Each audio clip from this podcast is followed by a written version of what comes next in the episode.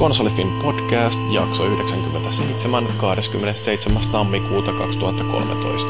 Pelatuissa peleissä uutta japanilaista ihmeellisyyttä. Aiheessa tulevaa japanilaista ihmeellisyyttä. Viikon keskustelussa vanhaa japanilaista ihmeellisyyttä. Peli käyntiin.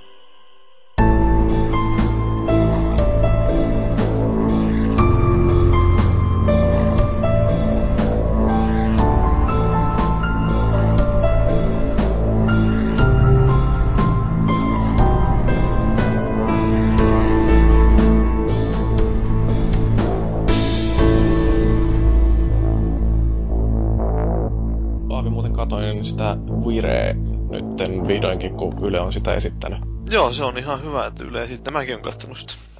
Joo, musta on ihan hauska. Siinä näyttää suomentaja ainakin olevan harvinaisen hyvin sillä tontilla, kun katsoo, että se on niitä latteuksia onnistunut melkoisen hyvin suomentaa. Että siinä oli yksi ainakin tällainen, missä kolme tyyppiä istuu siellä jonkun poliisiylipäällikön huoneessa ja sitten joku niistä vaan toteaa, niin kuin, että lieutenant ikään kuin siihen tyyliin, että tämä keskustelu onkin sitten tässä, niin se Suomen osa oli vaan jotenkin, niin kuin, että tyyli, että semmoista.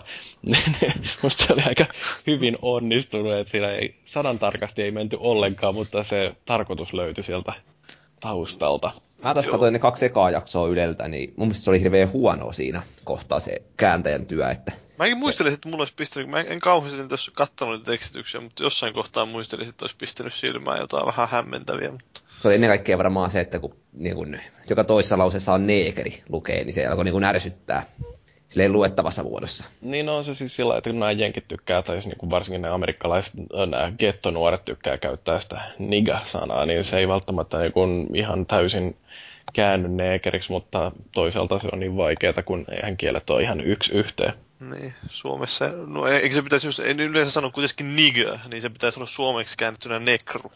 Mm, Se no, toimisi jo paremmin ehkä. Niin, tai ihan semmoinen kaverillinen mulkku. niin, no en tiedä mitä se voisi olla.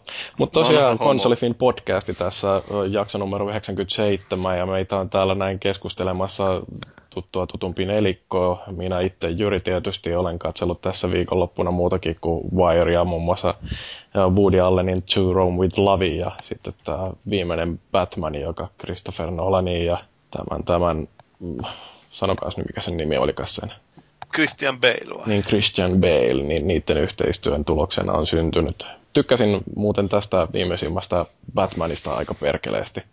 Jo- Jotenkin jäi jopa sellainen fiilis, että se oli paras kolmikosta.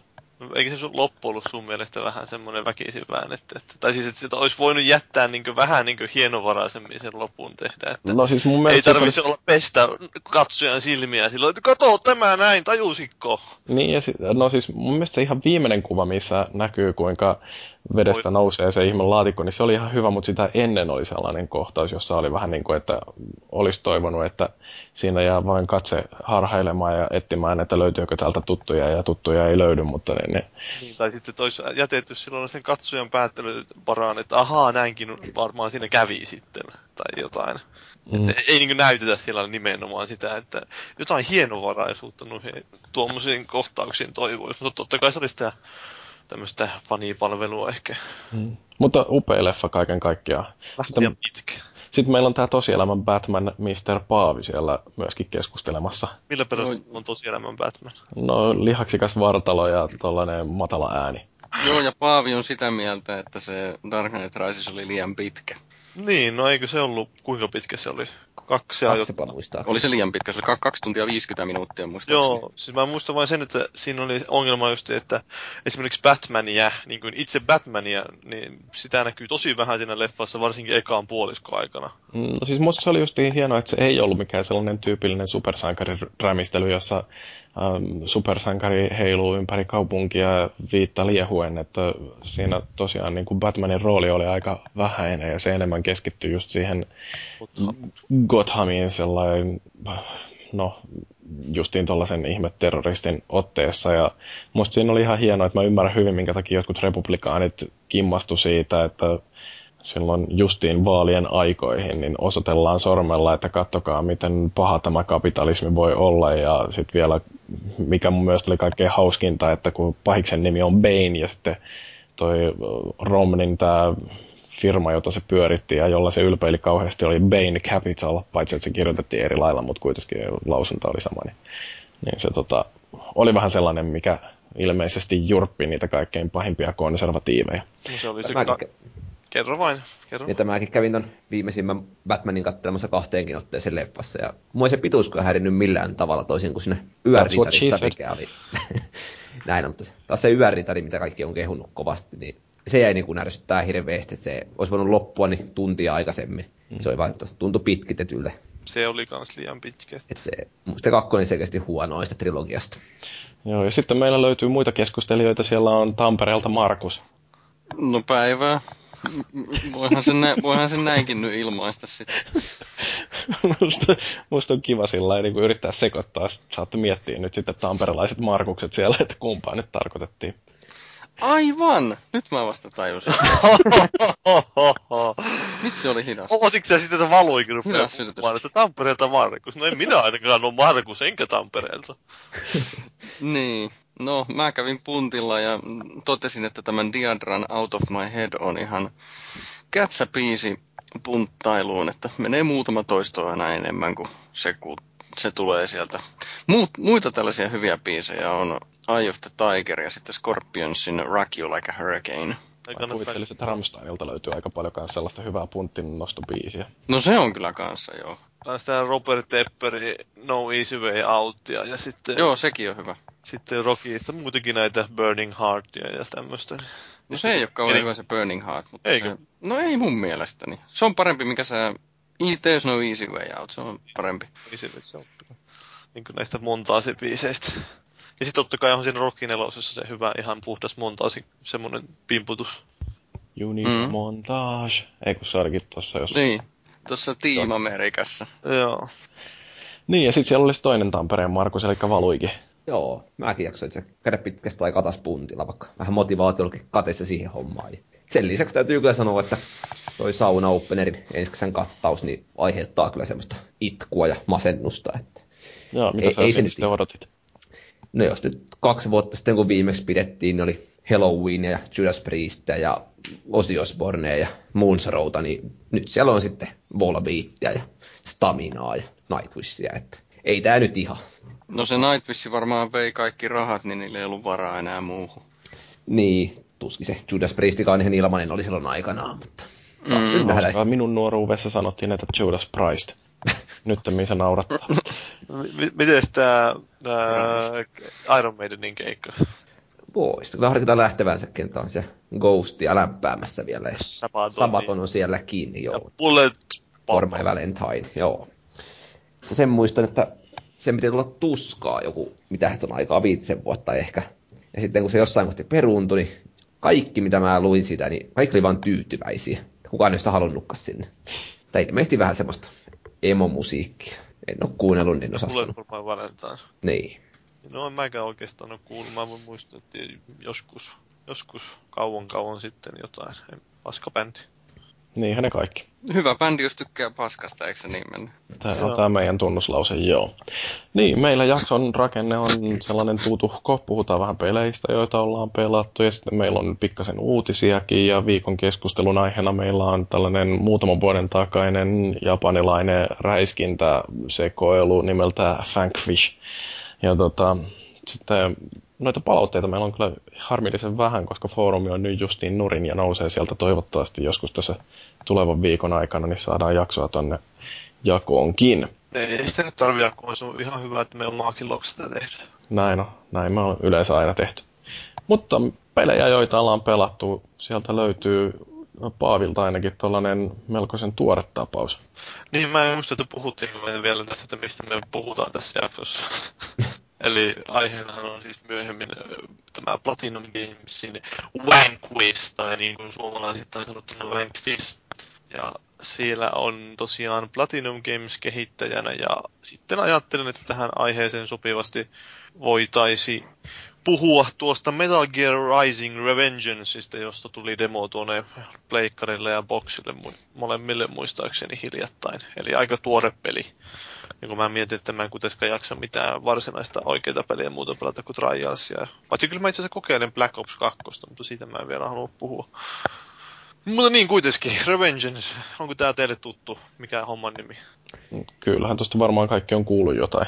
Niin, eli siis öö, tämähän oli aika kauan kauan sitten julkistettiin jo, mutta sitten siitä vähän aikaa oli hiljaiselua ja silloin kun Konamin piti, eli Kojima Productionsin piti vissiin itse tehdä alun perin tämä peli, mutta sitten se ulkostettiin sinne Platinum Gamesille ja kyllähän se varmaan huomaa sitä pelistä, että se on Platinum Gamesin tekele, että tyylillisesti, vaikka jonkin verran sitä Metal Geariakin siellä on havaittavissa, niin semmoinen mättöpeli, jossa tosiaan Raidenilla, eli Metal Gear Solid 4 ja 2 tuttu hahmo, niin se on siinä vähän enemmän tuommoinen äh, Gyber Ninja kuin ehkä niissä alun perin joskus Metal Gear Solideissa ollut, että silloin miekka ja sitten sillä piipaloidaan vihollisia lähitaistelussa. Kyllä siinä jonkin verran noita ampuma-aseita ja tämmöisiä räjähteitä käytetään, mutta hyvin vähän. Enimmäkseen se on sitä, että mätetään jonkinlaisia komboja ja sitten totta kai tämä se mainostetun ominaisuus siinä pelissä on se leikkausjutska, jolla sitä peliä alun perin demoottiinkin ja silloin ei näytetty käytännössä mitään muuta pelistä muuta kuin, että pystyttiin leikkaamaan kurpitsoja.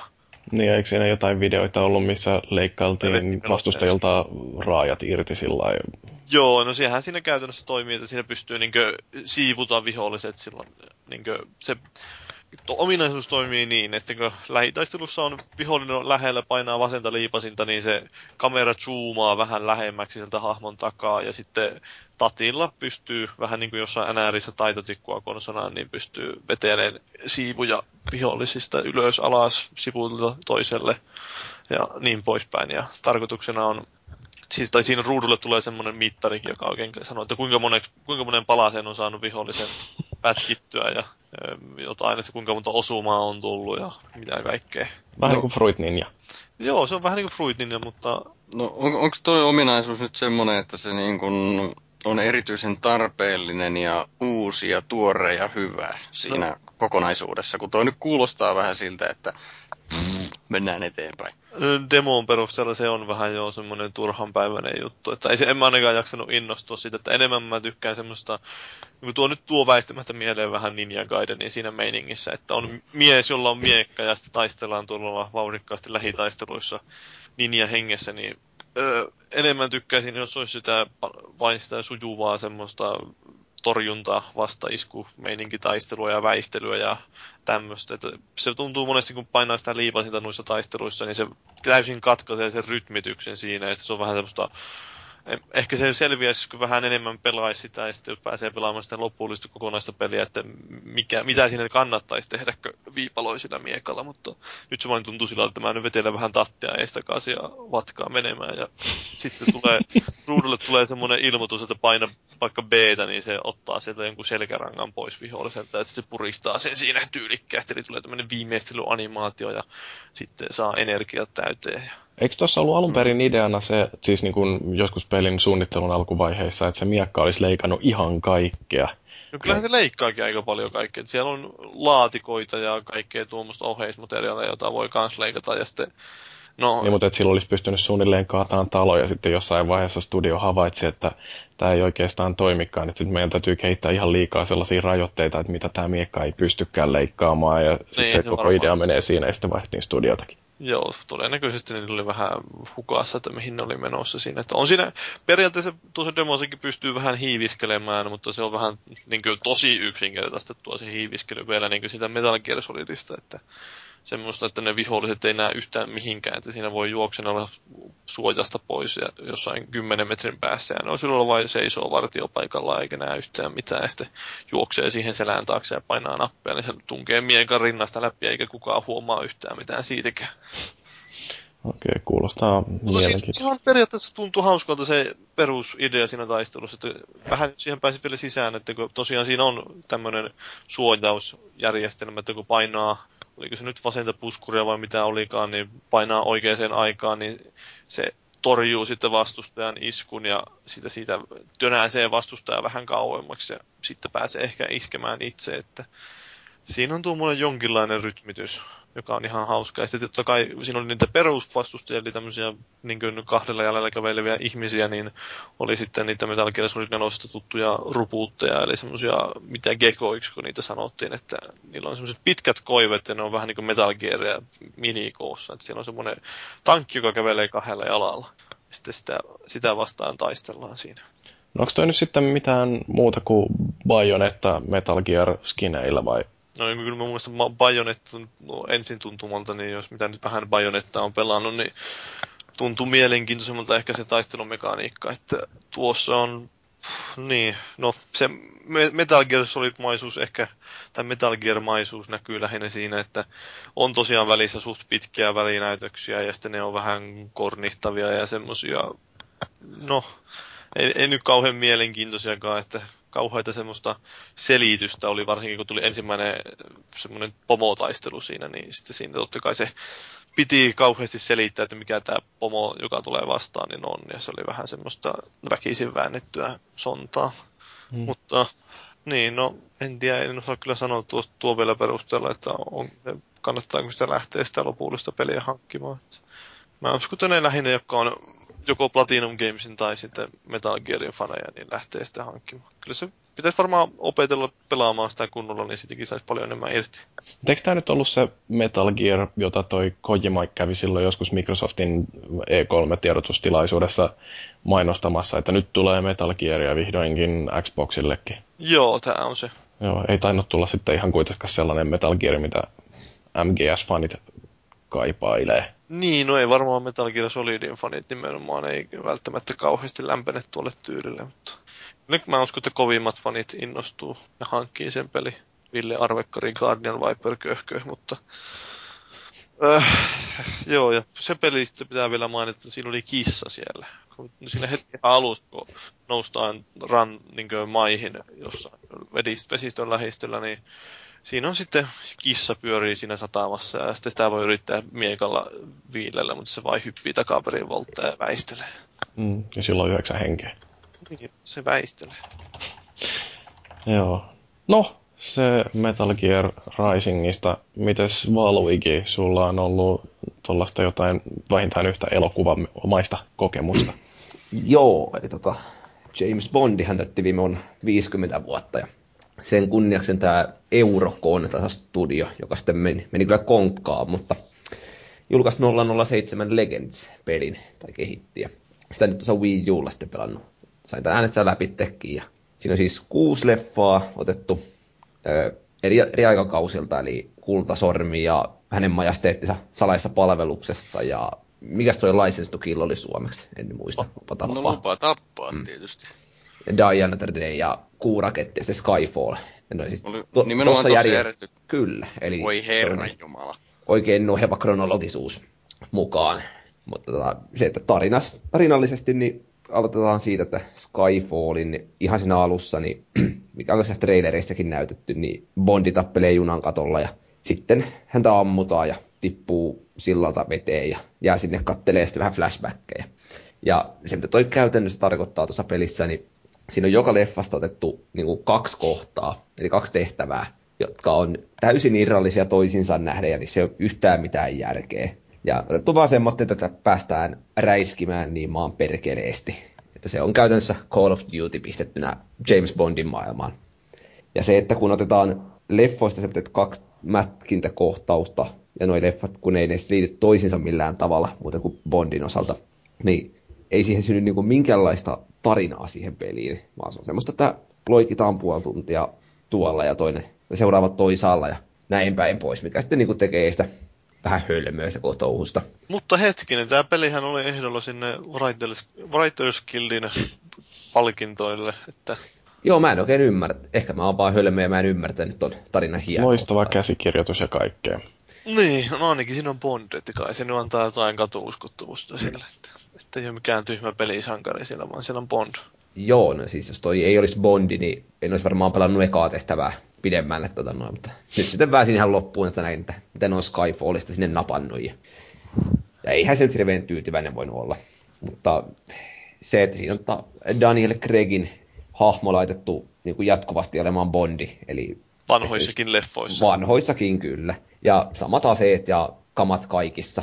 Mitä nyt olisi kuullut eka, Goldfingerin jälkeen, kun se saa tee niin kuin kynän, millä voisi tehdä ajatella asioita.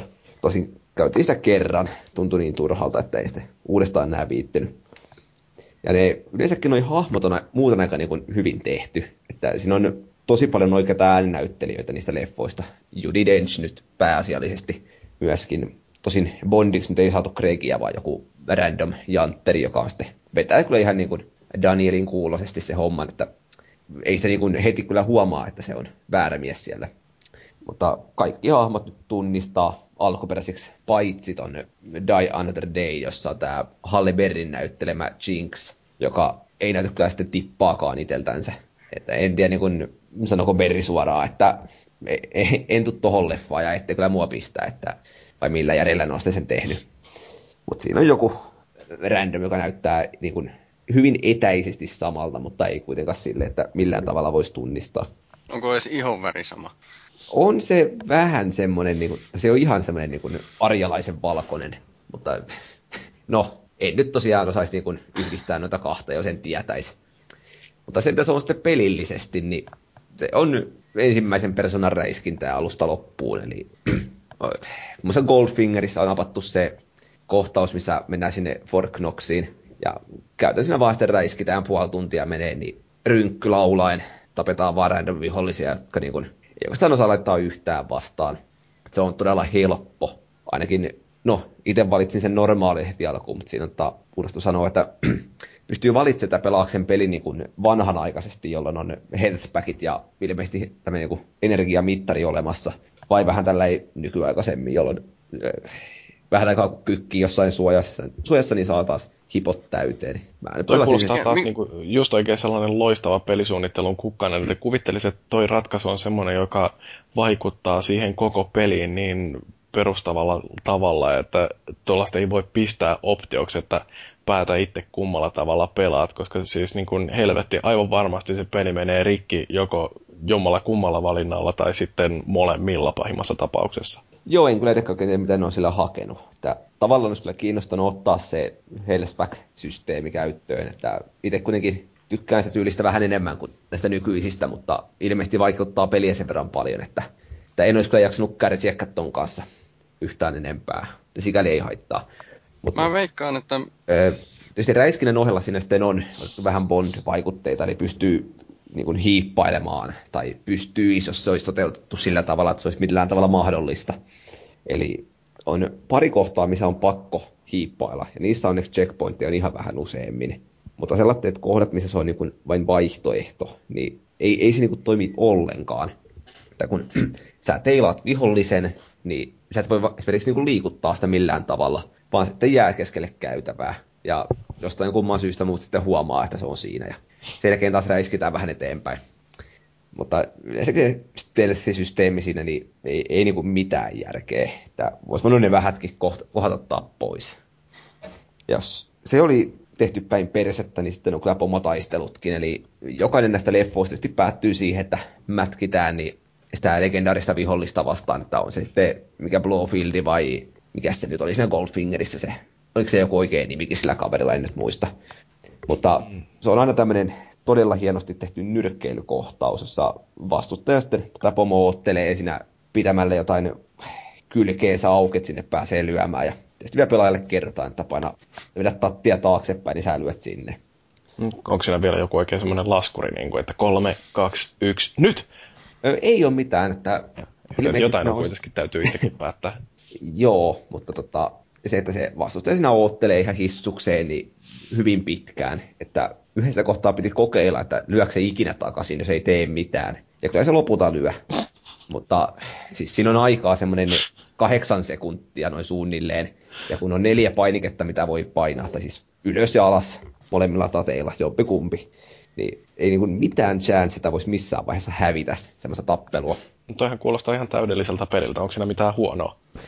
Öö, joo, yksi asia, mikä tuli mieleen oikeastaan, niin se, että se on pääasiallisesti todella helppo. Mutta sitten niin, etenkin tuossa kuuraketissa tuli semmoinen kohtaus ja avaruudessa, missä pitää sitten niin kellua avaruudessa, käydään räiskimässä semmoista poteroita pois, mitä hän ne nyt oli, jotain myrkkykapseleita. Ja siihen isketään tosi tiukka aikaraja ja noin 30 vihollista. Kaikki rä- räiski ja hinkkasin sitä kohtaa semmoinen puolisen tuntia yhtä mittaisesti ennen kuin pääsi läpi, että se pelkästään aikaraja oli niin poskettoman tiukka siinä, että se on pakko opetella ulkoa se kohtaus, että on normaalilla mitään vai, niin kuin mahdollisuuksia. Et se pisti niin kuin vähän miettimään taas niitä pelin ideoita, että mitähän ne on miettinyt. Ja siinä oli aika monessa muussakin kohtaa, niin aikaraja tulee ihan yllättäen. Ja ne on siis todella tiukkoja, että ei niin kuin mitään chanssia niiden kanssa, jos ei tiedä tasan tarkkaan, mitä tekee. Mut, mut. Mutta on siinä onneksi nettipelikin sitten, mitä menin tuossa äsken kokeilee prime timeen oikein. Ja sieltä löytyy heksän pelaajaa. Ja tota, siis yhteensä laskin ne. Ja siis pelimuoto... Niin verkossa kaiken kaikkiaan Kyllä. pelaamassa sitä vai? Kyllä joo. Se voi tietysti vähän näkyä, että kun peli on susipaska. Ja... Kummalla pelasit sitten millä? Wii Ulla. Ai niin se oli Wii Ulla. Joo. Ja sitten kun Wii Uun omistajakin on mitä miljoona, niin ihan hyvä, ettei se ketään ole. Että sitä Team Deathmatchia pääsi pelaamaan kaikissa muissa, niin sinne vaan oottelee, että josko sattuisi tulee kolme pelaajaa lisää, niin pääsee pelaamaan, mutta eipä tullut. Että olkoot siinä sitten. Et, et. Tämä tuosta arvostelun kohta puolin kirjoittelee, ja voi sanoa tässä kohtaa, että saa tähtiä yhtä monta kuin mitä Leisempillä oli Bond-suorituksia. Että aivan susi paskapaketti. Ei mitään hyvää. No nyt varmaan, jos pelataan, pelataan, kun palataan vähän taaksepäin, eli siihen, että onko healthbackia vai sitten se normaali, nykyään on käytetty, että se tulee takaisin, se hela. Niin ainoa vaihtoehto, mikä mulla tulee mieleen, voisi olla se, että näissä Tiger Woodsin golfeissa on ollut vuosikausia semmoinen justiinsa, että siinä saa valita semmoisen normaalin vanhan nappien painelulyönnin, tai sitten se, että vetelee sitä tattia ees taas siinä. Niin tota, joku tämmöinen vaihtoehdon antaminen mulla tulee mieleen, miten jotenkin voisi sen selittää, mitä ne on siinä ajatellut. Olkoonkin, että se ajatus on ihan perseestä, koska se ei nimenomaan noin oleellinen asia ei saa antaa optioksi kyllä. Perseestä puhun, olen siinä pelin kannessa on perse. Ai Ke- kenen perse? mä, mä nyt tiedä, Varmaan Belle Harry. Ei, se on joku vähän vanhemmasta Bondista taitaa olla. Taitaa olla sitä kultasormileffasta, se vähän kultaisen näköinenhän toi on. Se on vähän kullitetun näköinen perse. Ai, nyt yksi unohtui muuten vielä mainita. Hei, nyt täytyy leveillä. No mullakin unohtui, kerro sä ensin. Ö, onhan tosi, tosi hienoja ajokohtauksia. Ja hänen majesteettisessa salaisessa palveluksessa leffassa, niin tulee tämmöinen laskettelukohtaus, mistä sitten räiskitään vähän kelkkailijoita. Ja siinä, niin, että isketään tiukka aikaraja, huono ohjattavuus ja semmoinen, että jos törmää yhtään mihinkään, niin käytännössä se on saman tien peli loppuu siihen ja sitten tuijotetaan vähän liian pitkään latausruutua. Niin. Kuulostaa siltä, että siihen on yritetty ahtaa liikaa erilaisia pelityylejä tai pelitapoja. Joo, mutta ei se peli nyt silti ole kuin kuusi tuntia pitkä, että ei. Ainakin sopivasti vaihtelua. Niin. Niin, sopivasti vaihtelua. Niin, nyt täytyy leveillä. Olen lukenut alkuperäisen kuuraketti-romaanin ja sitten aloitin lukemaan myös Casino Royale alkuperäistä romaania, mutta se jäi kesken. No on kyllä mulla jossain tuolla vielä tallella, mulla on useampiakin niitä James Bond-kirjoja, niin voisi kyllä joku kerta sivistää itseään vaikka kesällä ja lukea ne kaikki, mitkä on. ulkona. Mm, vaikka. Mä oon kyllä joku Bond-kirja hyllyssä, mutta muistelen vaan kauan aikaa sitten yritin lukea sitä, mutta se tekstinä oli aika kökköä. ei se kiinnostanut. Ei voi olla. Jos sä haluat tämmöistä hyvää modernia, tuommoista vähän samanlaista toimintaa, niin kannattaa näitä Tom Clancy romaaneja lukea, ne on kuulemma hyviä. Samaa no, voisin melkein sanoa, niin, voisin sanoa Dexter-kirjoista. Kolme ekaa lukenut ja se on vähän kuin joku yläastelainen kirjoittaisi. Ainakin ne suomenkieliset käännökset. No joo, suomenkielinen on. Ei, ei ole hääviä ei varmaan ole kauheasti rahallisesti ollut varaa panostaa sinne. Mm. Tämä muuten on, kun katselee tätä pelin kantaa, niin tämä on aika kamala. Et kun IGN sivulla sanotaan, että Worst Video Game Box Art of 2012, niin joo, en yhtään epäile, etteikö voisi ollakin. No mutta kyllä tuo on silti tuo Batmanin on kaikista kauhean. Ja se 10 kautta 10. 10 kautta, niin siis 10 kautta 10 on kauhean. Mm. Siis, no oli toi, toi sille vaan suorastaan ruma. Niin tuossa ei oikein, mä en tiedä oikein mitä tuossa on haettu välttämättä. Niin. No mut hei, sä oot jotain hyvääkin kuitenkin Vallu kerännyt pelaa. No joo, Wii Ulla Mass Effect 3 se on hyvän aikaa jo arvostelutyöstössä, niin Kuinka hetkinen, onko sä pelannut aikaisemmin sen jo pleikkarilla tai boksilla? Tai... PC-llä pelannut Niin joo, PC. Mass Effectit läpi ja tuon myöskin, niin tuossa nyt sitten latasin sen tarinamooditsa päälle. Se räiskintä on vähän semmoista helpompaa toimintaa. Se ei enää niin kiinnostanut, kun se kolmannen oli PClle jo kävi aneemiseksi räiskinnän takia, kun se on semmoista aika keskinkertaista ja parhaat päivänsä nähnyttä toimintaa, niin en jaksanut sitten. Mutta sen mä tuossa kyllä huomasin, että on mä kyllä niin helvetin tylsä ihminen ja pelaaja, kun aloin tekemään niitä päätöksiä. Ja jossain kohtaa vaan tajua, että mä tein kaikki samat päätökset uudestaan, kun se on ekallakin kerralla, että siinä tulee se sarjakuva, missä käydään ne kaksi kaapelia läpi, niin Ashlynhän mä pelastin sieltä ja jälleen Nice Shepardia ja samaa tiimiä valitsen itselleni ja jälleen hyviksellä. Ja sen verran sitten aloin kuitenkin päättää toisin, että tällä kertaa niin en yritä iskeä sitä, mikähän se oli spesialisti, joka siihen tuli sinne aluksi. Trainer. Joo, että ajattelin tällä kertaa iskeä sen kuvaajan sieltä itselleni. Oi, oi, oi. IGN Jessica Jobotin vai? Kuka onkaan, en muista nimeä. Että... Sehän on siis se, joka on siellä aluksella, niin se Joo. on IGNllä niin tämmöisenä juontajan.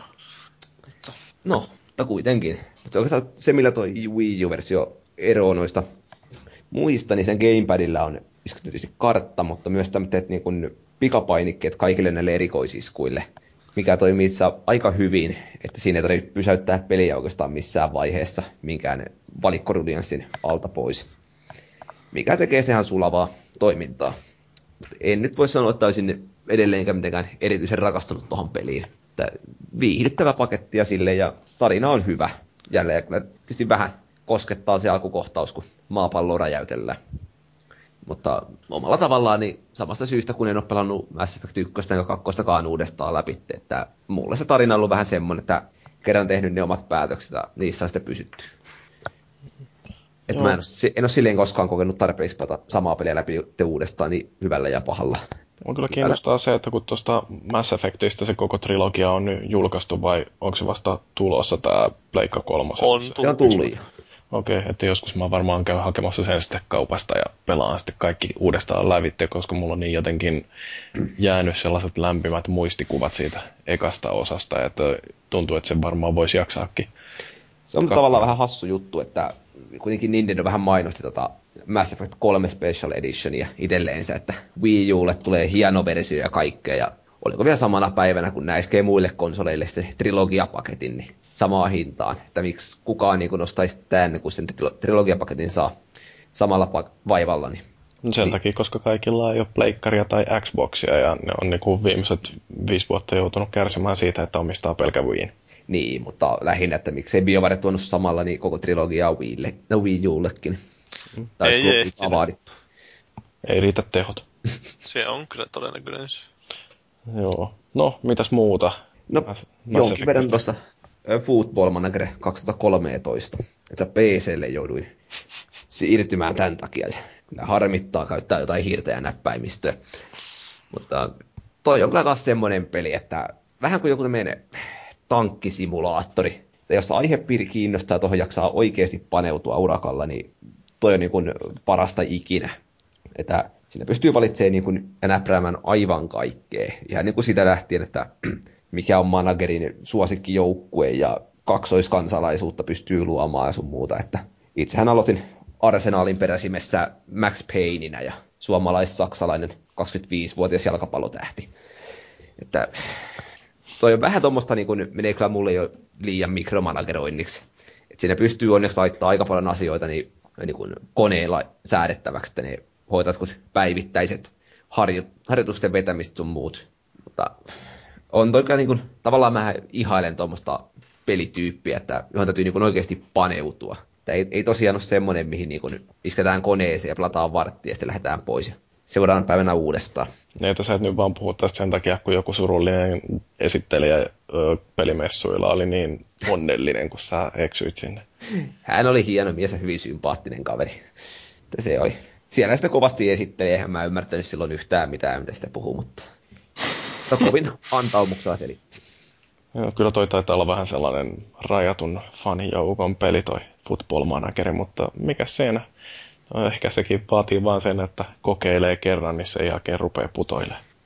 Joo. Se onko muuten mitään tietoa, onko Suomesta tullut tämä East Side Hockey Manager silloin aikanaan PClle? Onko Kyllä mä muistan sen nimen, mutta siis mitä? Että onko se niin kuin kuopattu kokonaan vai onko studio edes hengissä enää vai kuka sitä yleensä tekikään?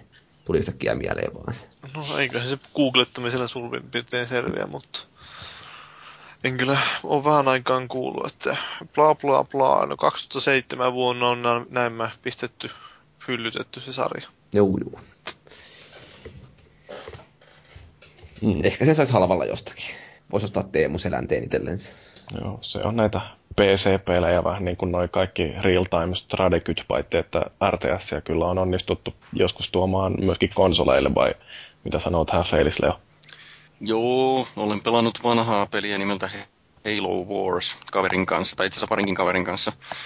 Kumpikin osti suurin piirtein samoihin aikoihin Halo Warsia käytettynä ja kummakin pyysi mua sitten pelaamaan, pelaamaan sitä taas kerran, niin olen nyt sitten, ollaan pelattu porukassa sitä ja tai kaksistaahan sitä vaan voi pelata, niin se on edelleenkin oikein kiva. Tarina ei kiinnosta pätkääkään, mutta se, ne Spartanit, eli nämä Master Chief-hemmot, niin ne on, ne on kyllä todella mahtavia siellä, varsinkin kun ne esitellään ensimmäisen kerran justiinsa siellä, että että we, we'll be sending you reinforcements, all four of them. Sitä, just four?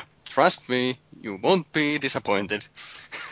Niin tota, onhan ne ihan siistejä siinä, kun ne voi... No ehkä paras ominaisuus siinä on se, että ne pystyy kaappaamaan niitä vihujen aluksia itsellensä siinä. Mutta tota, kannattaa mun mielestäni aloittaa välittömästi jaha, mulla lukee käsikirjoituksesta huorik-tasolla, mutta siis tarkoittaa tietysti heroik-vaikeustasolla.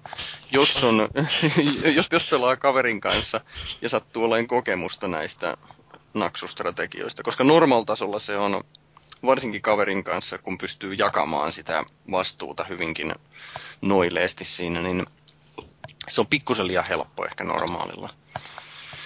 Ja... Kirjoittaisi tulla freudilaisia lipsahduksia. Ilmeisesti. Ilmeisesti. Niin kokonaisuutena se Halo Wars toimii ehdottomasti paremmin kuin tämä Red Alertti. Se on huomattavasti yksinkertaisempi.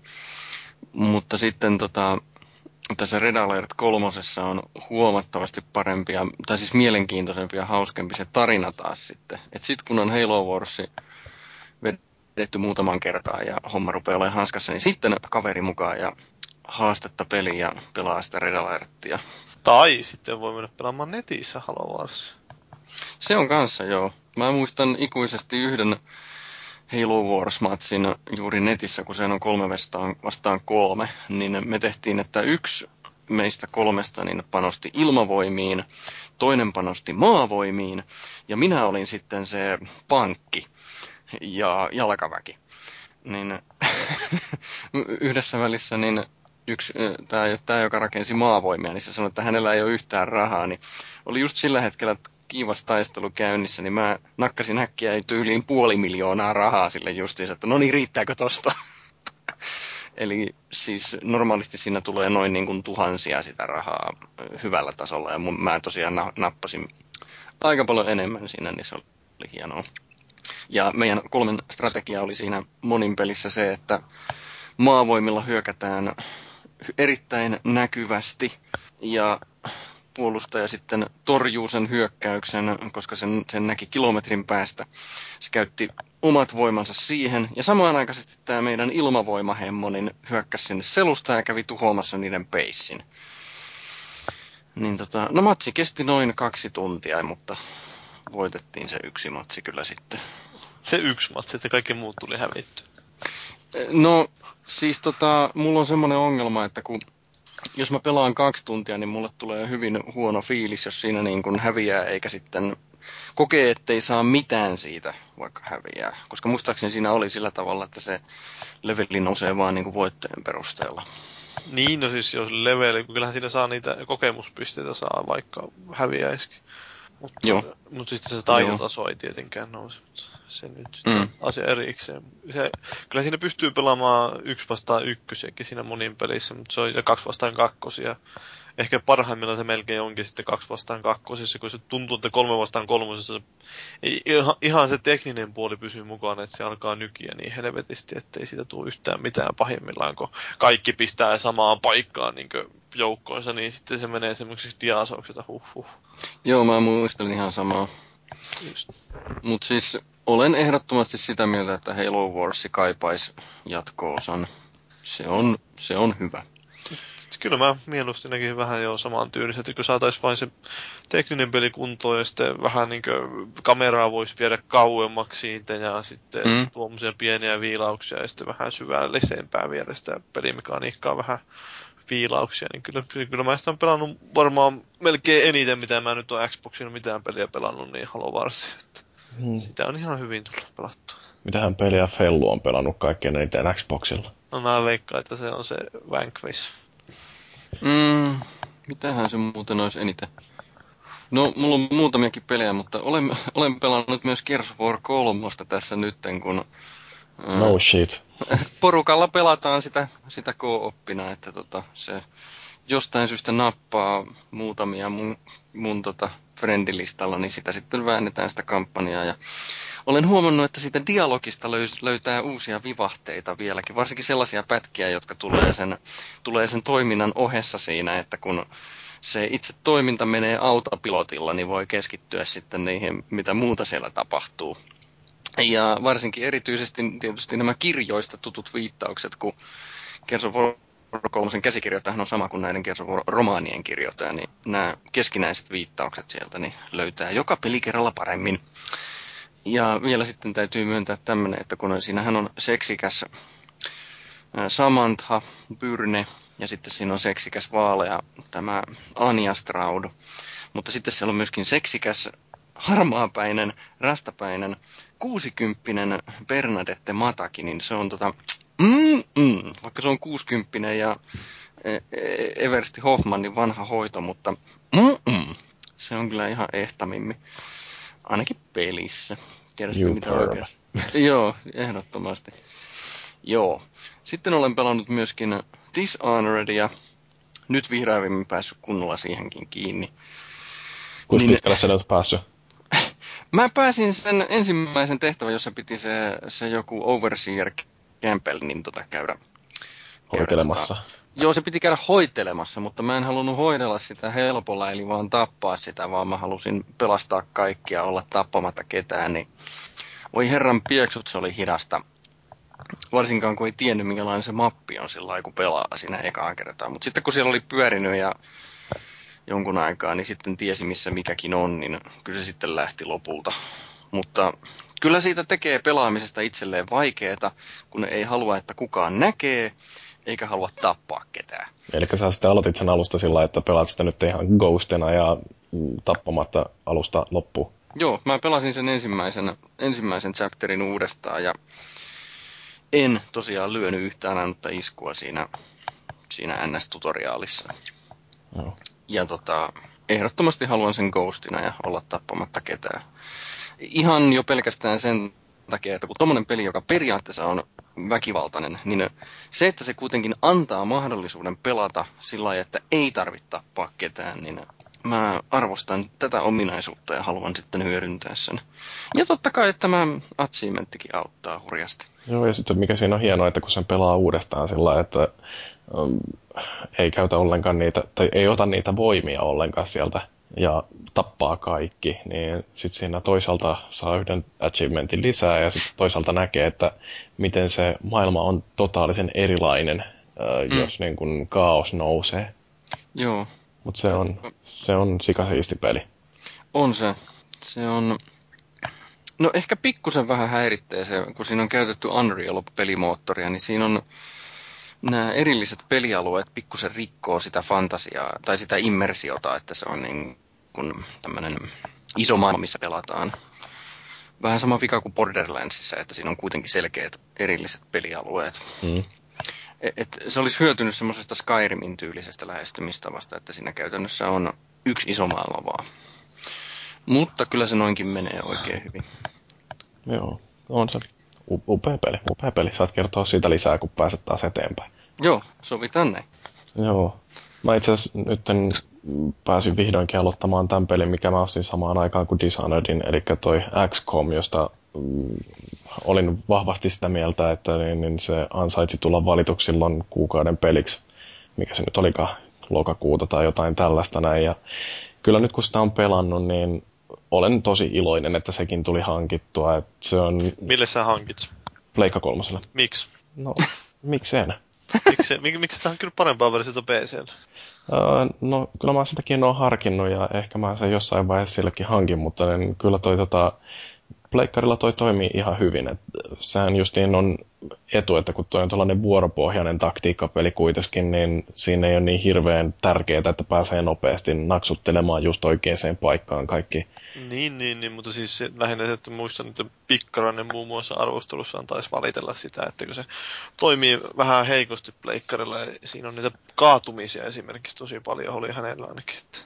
En mä kaatumisia havainnut kyllä, mutta kyllä siellä jotain sellaisia graafisia pikku glitchejä aina silloin tällöin tulee. Voi olla, että nämä viimeisimmät päivitykset, mitä siinä on julkaistu, niin ne on korjannut siinä sitten jotain sellaisia isoimpia ongelmia, mutta niin en mä niin isoja teknisiä puutteita en ole havainnut, että ne olisi pelinautintoa merkittävästi verottanut. Että kyllä tota, ton pelin viehätys on kuitenkin siinä, että se on niin ensinnäkin perkeleen addiktiivista, että siinä tulee jatkuvasti tämä näin, että no, kyllä nyt vielä täytyy odottaa, että toi juttu valmistuu tuolta uh, Foundrysta tai toi tutkimus saadaan valmiiksi ja oho, nyt te alkoikin sitten taas tappelu ja sen tietä tässä menee nyt puoli tuntia sitten, kun käy hoitelemassa taas yhden haaksirikkoutuneen ufon tai pelastamassa ihmisiä jostain terrorisoitavasta ostoskeskuksesta. Mutta tota, siis oikeasti mä tykkään tuosta pelistä tosi paljon. Ei se varmaan viime vuoden paras peli ole, että kyllä mä edelleen olen sitä mieltä, että toi Dishonored oli parempi, mutta toi XCOM on kyllä ihan sikakova peli. Ja se mikä siinä on hienoa, niin se on selkeästikin suunniteltu sillä, sitä silmällä pitäen, että se pelataan monta kertaa lävitte. Et nyt kun mä oon pelannut en tiedä kuinka pitkällä mä oon, se on aika vaikea sanoa, että miten nopeasti siellä sitten tulee ne lopputappelut vastaan, mutta niin kuitenkin nyt on jo huomannut, että mitä sellaisia strategisia virheitä mä oon tehnyt siinä alkupelissä, joiden takia mulla on nyt pikkasen hankalampaa ja minkä takia mulla esimerkiksi kaksi maata on jo ilmoittanut, että me vetäydytään XCOM-projektista, koska se et nyt selkeästikään osaa hoitaa hommias. Et siellä niinku, esimerkiksi näin yksinkertainen juttu, että niitä satelliitteja, millä valvotaan kaikkien eri maiden ilmatilaa, niin niitähän pitäisi heti alussa ruveta rakentelemaan kauhealla vauhdilla. Enkä mä tajunnut tätä ollenkaan ja sen takia mulla on rahoitus ollut koko ajan vähän kortilla ja sitten nämä maat ei ole ollut tyytyväisiä, kun mä en ole käynyt pelastelemassa niitä. Eikö toi ole oikeasti ärsyttävää, että peli on semmoinen, että e, jos sulla on alussa vaikeeta, tai, tai ei oikein tiedä, mitä pitäisi tehdä, niin mitä pidemmälle pelaa, niin sitä vaikeammaksi se muuttuu sitten. No, eikö, se ole, eikö se ole vähän niin kuin väärin, siis pelillisesti? Siis joo ja ei. Mun mielestäni toisaalta se on sillä, että jos mokaa alussa, niin kyllä siitä voi rankasta lopussa.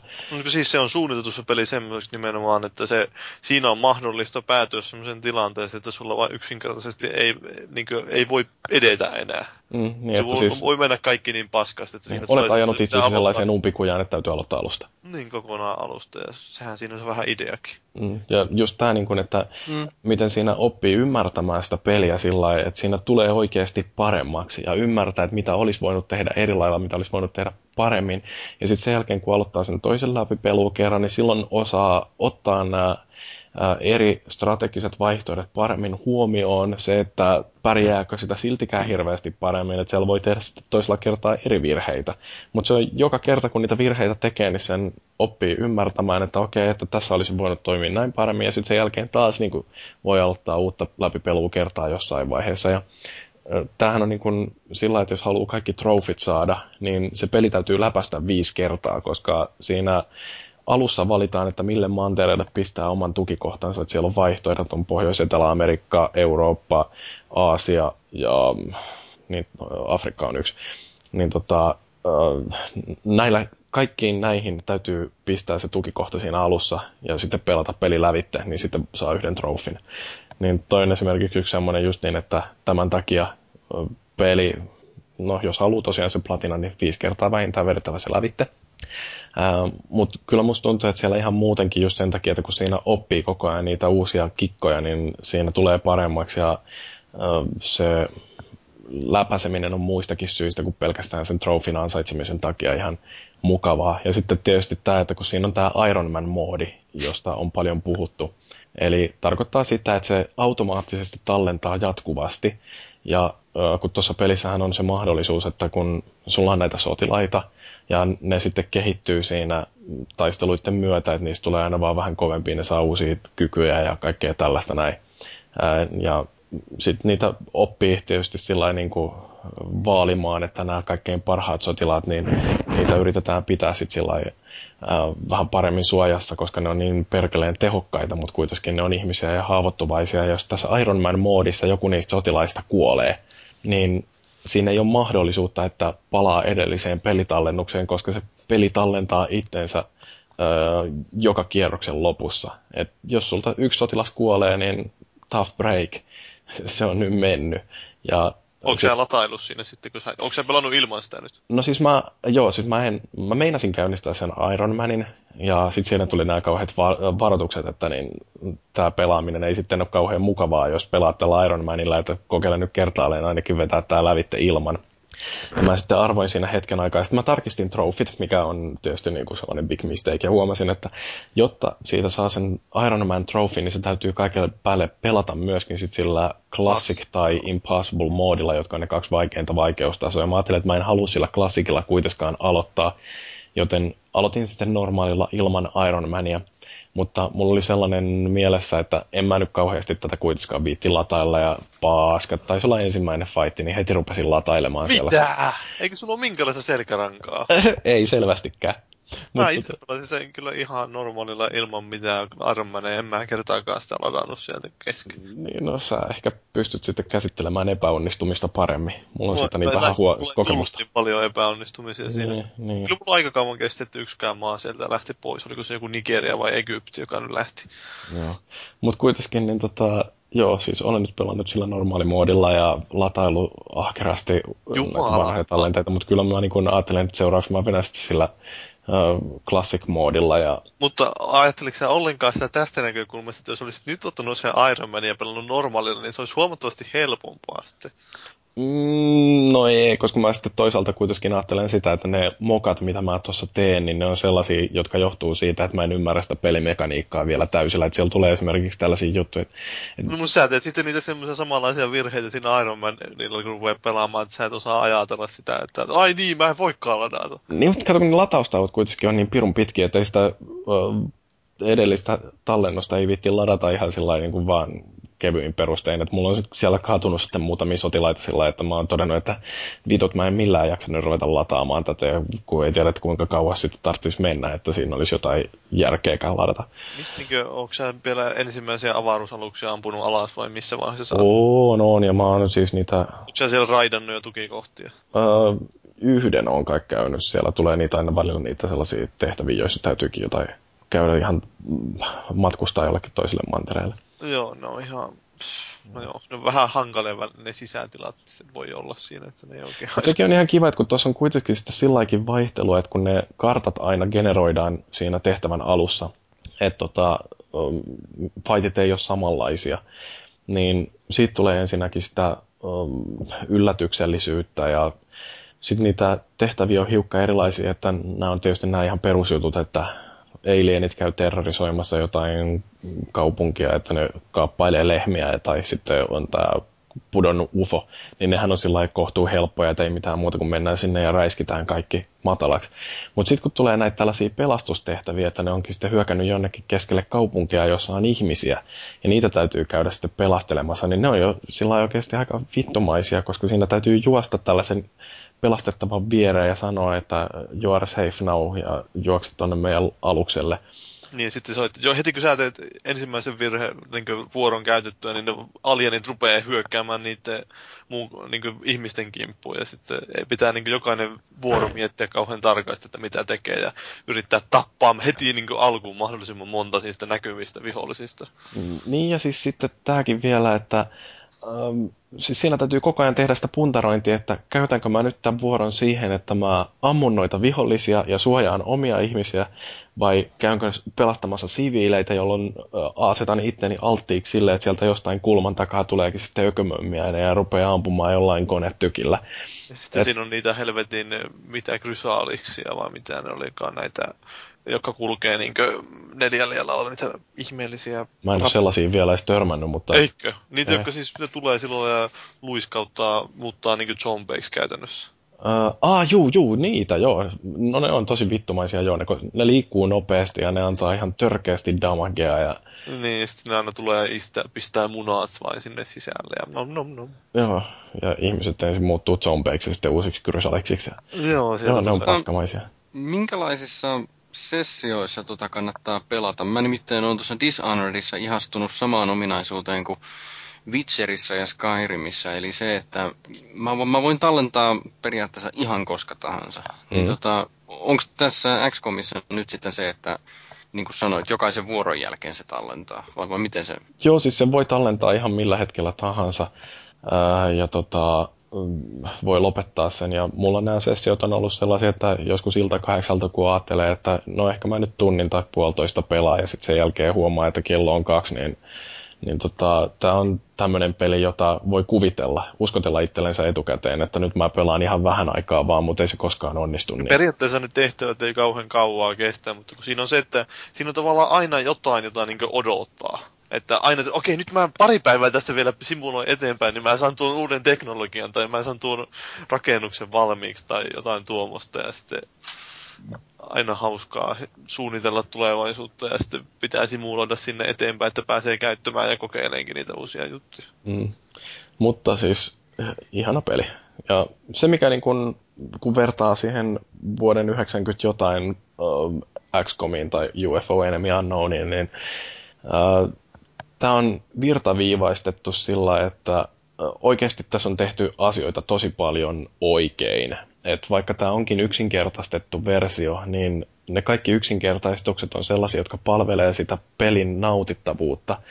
Et esimerkiksi tämä just, että kun siinä on yksi ainoa tukikohta, että tuossa aikaisemminhan niin kuin niissä alkuperäisissä X-komeissa, niin niissähän sai rakentaa tukikohtia niin paljon kuin rahaa riitti, ja niitä sai lätkiä tosi vapaasti ihan minne vaan ympäri palloa.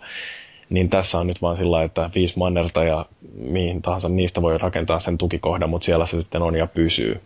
Niin tämä vaikuttaa sillä että ei tarvitse sitten ruveta kikkailemaan niiden resurssien kanssa, kun aikaisemmin se oli sillä että täytyy jokaiseen tukikohtaan sitten hankkia niitä sotilaita, ja sitten niille kaikille tarvitsi hankkia sinne aseet ja harniskat ja jopa ammukset. Et musta se oli niinku jotenkin turhauttavaa, minkä mä tajusin siinä vasta ekan kerran, kun, tai siis oikeastaan toiseen fightiin kun menin, että multahan oli rynnäkkökivääreistä loppunut patit mulla ei ollut niitä enää ollenkaan mukana. Porukka menee sinne, pyssyt on kyllä, mutta ei mitään millä ampua.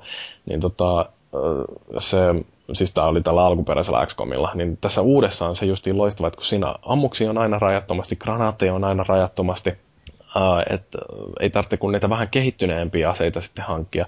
Ja tosiaan yksi ainoa tukikohta, niin ei tarvitse puljailla niitä eri resurssien kanssa.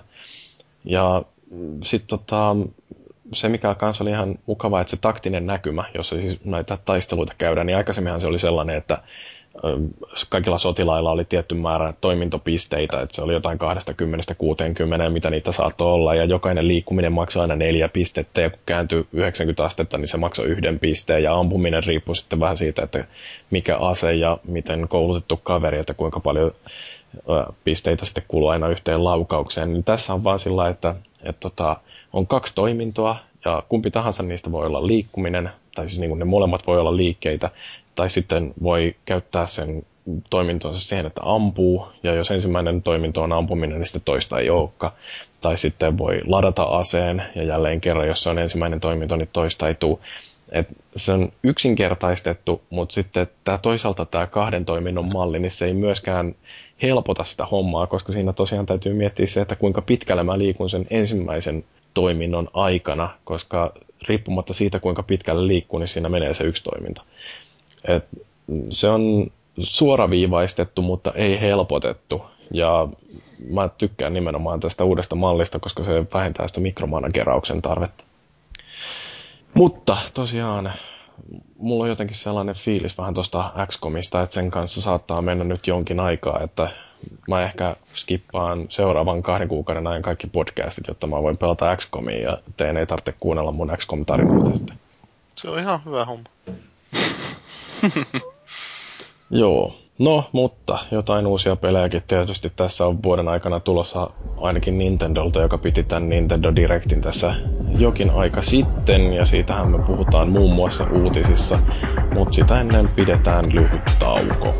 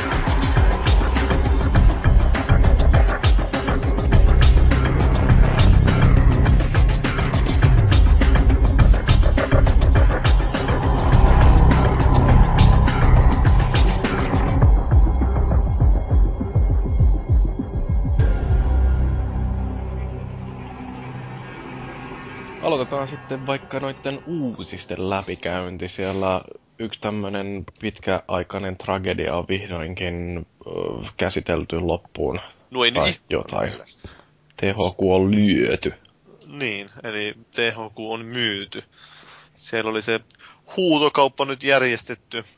Eli alun perin suunnitelmassa oli tosiaan, että se olisi myyty kokonaisuutena se firma, mutta nyt sitten kun sitten järjestettiin se huutokauppa ja eri tahot pääsi tekemään tarjouksia, niin lopputulos on se, että firma myydään paloissa eteenpäin. Eli Eli, eli mikä sieltä nyt olikaan tämä, jos ruvetaan käymään läpi, että mihinkä eri osaset nyt menikään. Ja siitä oli myös paljastunut itse asiassa, että mitä eri tahot oli niistä eri osasista tarjonnutkin. Mutta varmaan näistä nyt mielenkiintoisimpia oli tuo Relic Entertainment, joka on kunnostautunut tekemällä muun muassa tätä Company of Heroes ja sitten näitä Dawn of War strategiapelejä tuohon yleensäkin Warhammer 40K-lisenssiin perustuvia pelejä, niin Sega osti sen 26 miljoonalla dollarilla. Ja tässä nyt tietenkin on vielä ollut vähän epäselvyyttä siitä, että saiko Sega nyt itselleen sitä Warhammer 40K-lisenssiä. No, mutta mistä muustakaan ne olisi maksanut 26 miljoonaa pelkästään nipusta kehittäjiä, ei ole kyllä mikään kauhean järkevä. On niillä pelejä siellä jo valmiina, ainakin yksi tai kaksi melkein. Mm. Niin tämä Company of Heroes 2 on niin käytännössä valmis ja sitten varmaankin tämä jotain, en tiedä, miten ne se Warhammer-pelit, joita niillä on ollut suunnitteilla, niin kuinka pitkänä ne on sitten ollut, niitä ei ole vielä virallisesti paljastettu. Tietenkin se kävi sinänsä järkeä, että ne on sen lisenssin takia hommannut nimenomaan, koska Segahan sai vähän aikaa sitten tämän niin Fantasia Warhammer-lisenssin.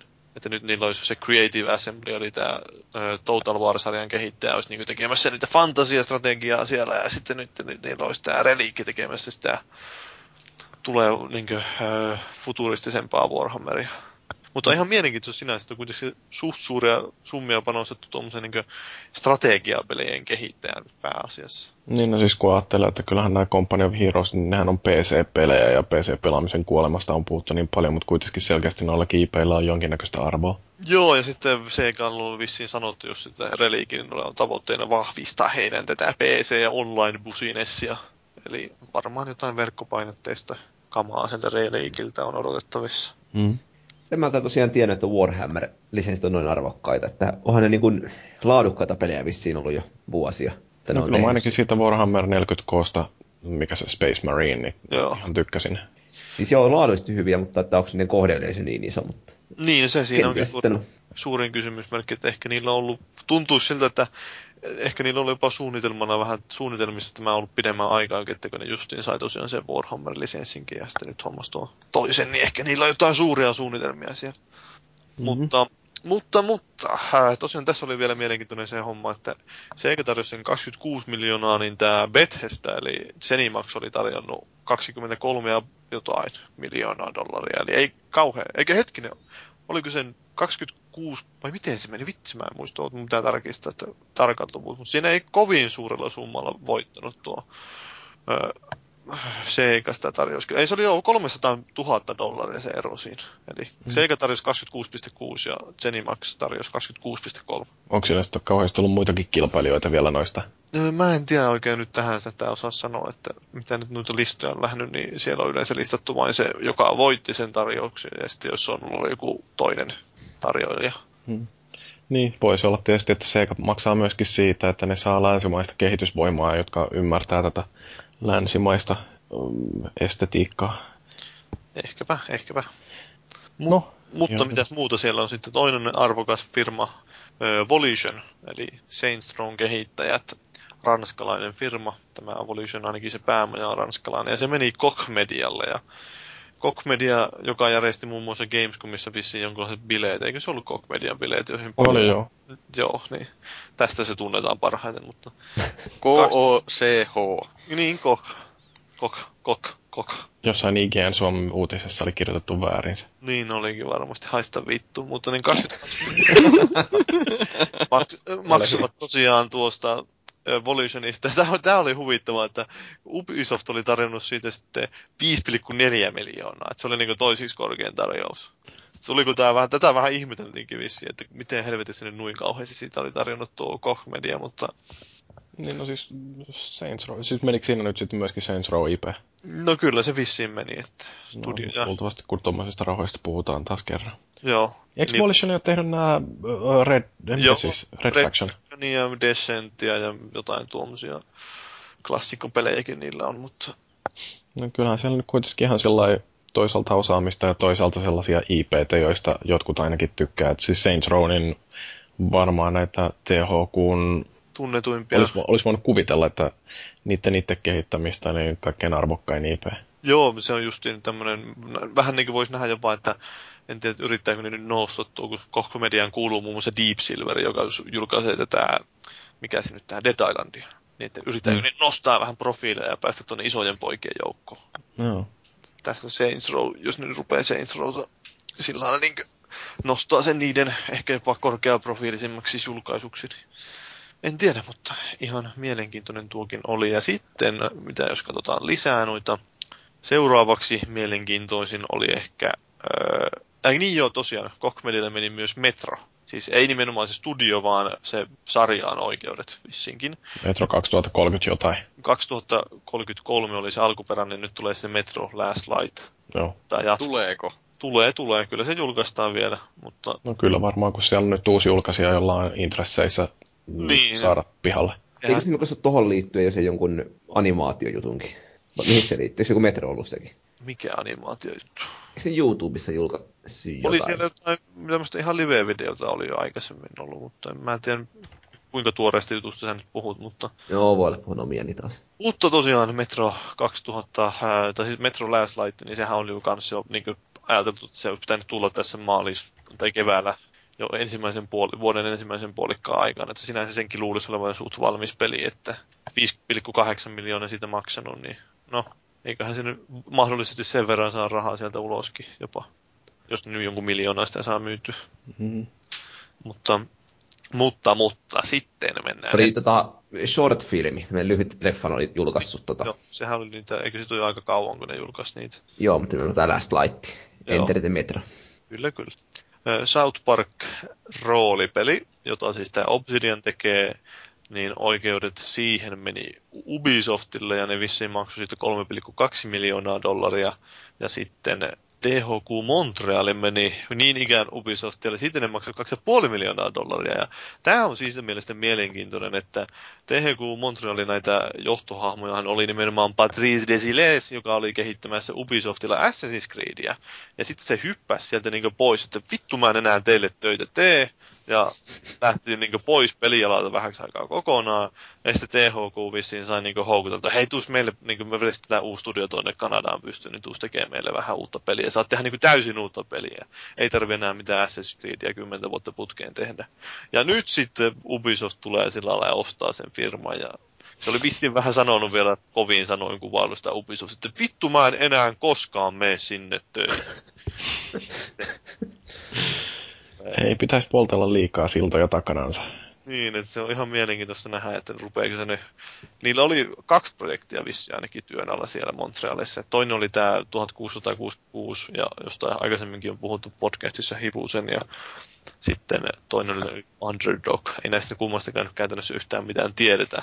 Että suht kaukana ne julkaisujen suhteen oli, että siinä mielessä ymmärretään, että ei siitä nyt kauheita summia on maksettu tuosta studiosta. Aika alkutekijöissään vielä mutta niin, Ubisoft. Näki, tulee käykö siinä niin, että tämä THQ Montreal entinen, siis eli nykyinen mikäli Ubisoft THQ Montreal onkaan, niin rupeaa tekemään sitten Assassin's Creedia kanssa. Se olisi ihan hyvä piruilu takaisin Patriisille. Pistä tulla hetken ensimmäisen, no niin, tässä on sulle tämä Assassin's Creed 3 Brotherhood.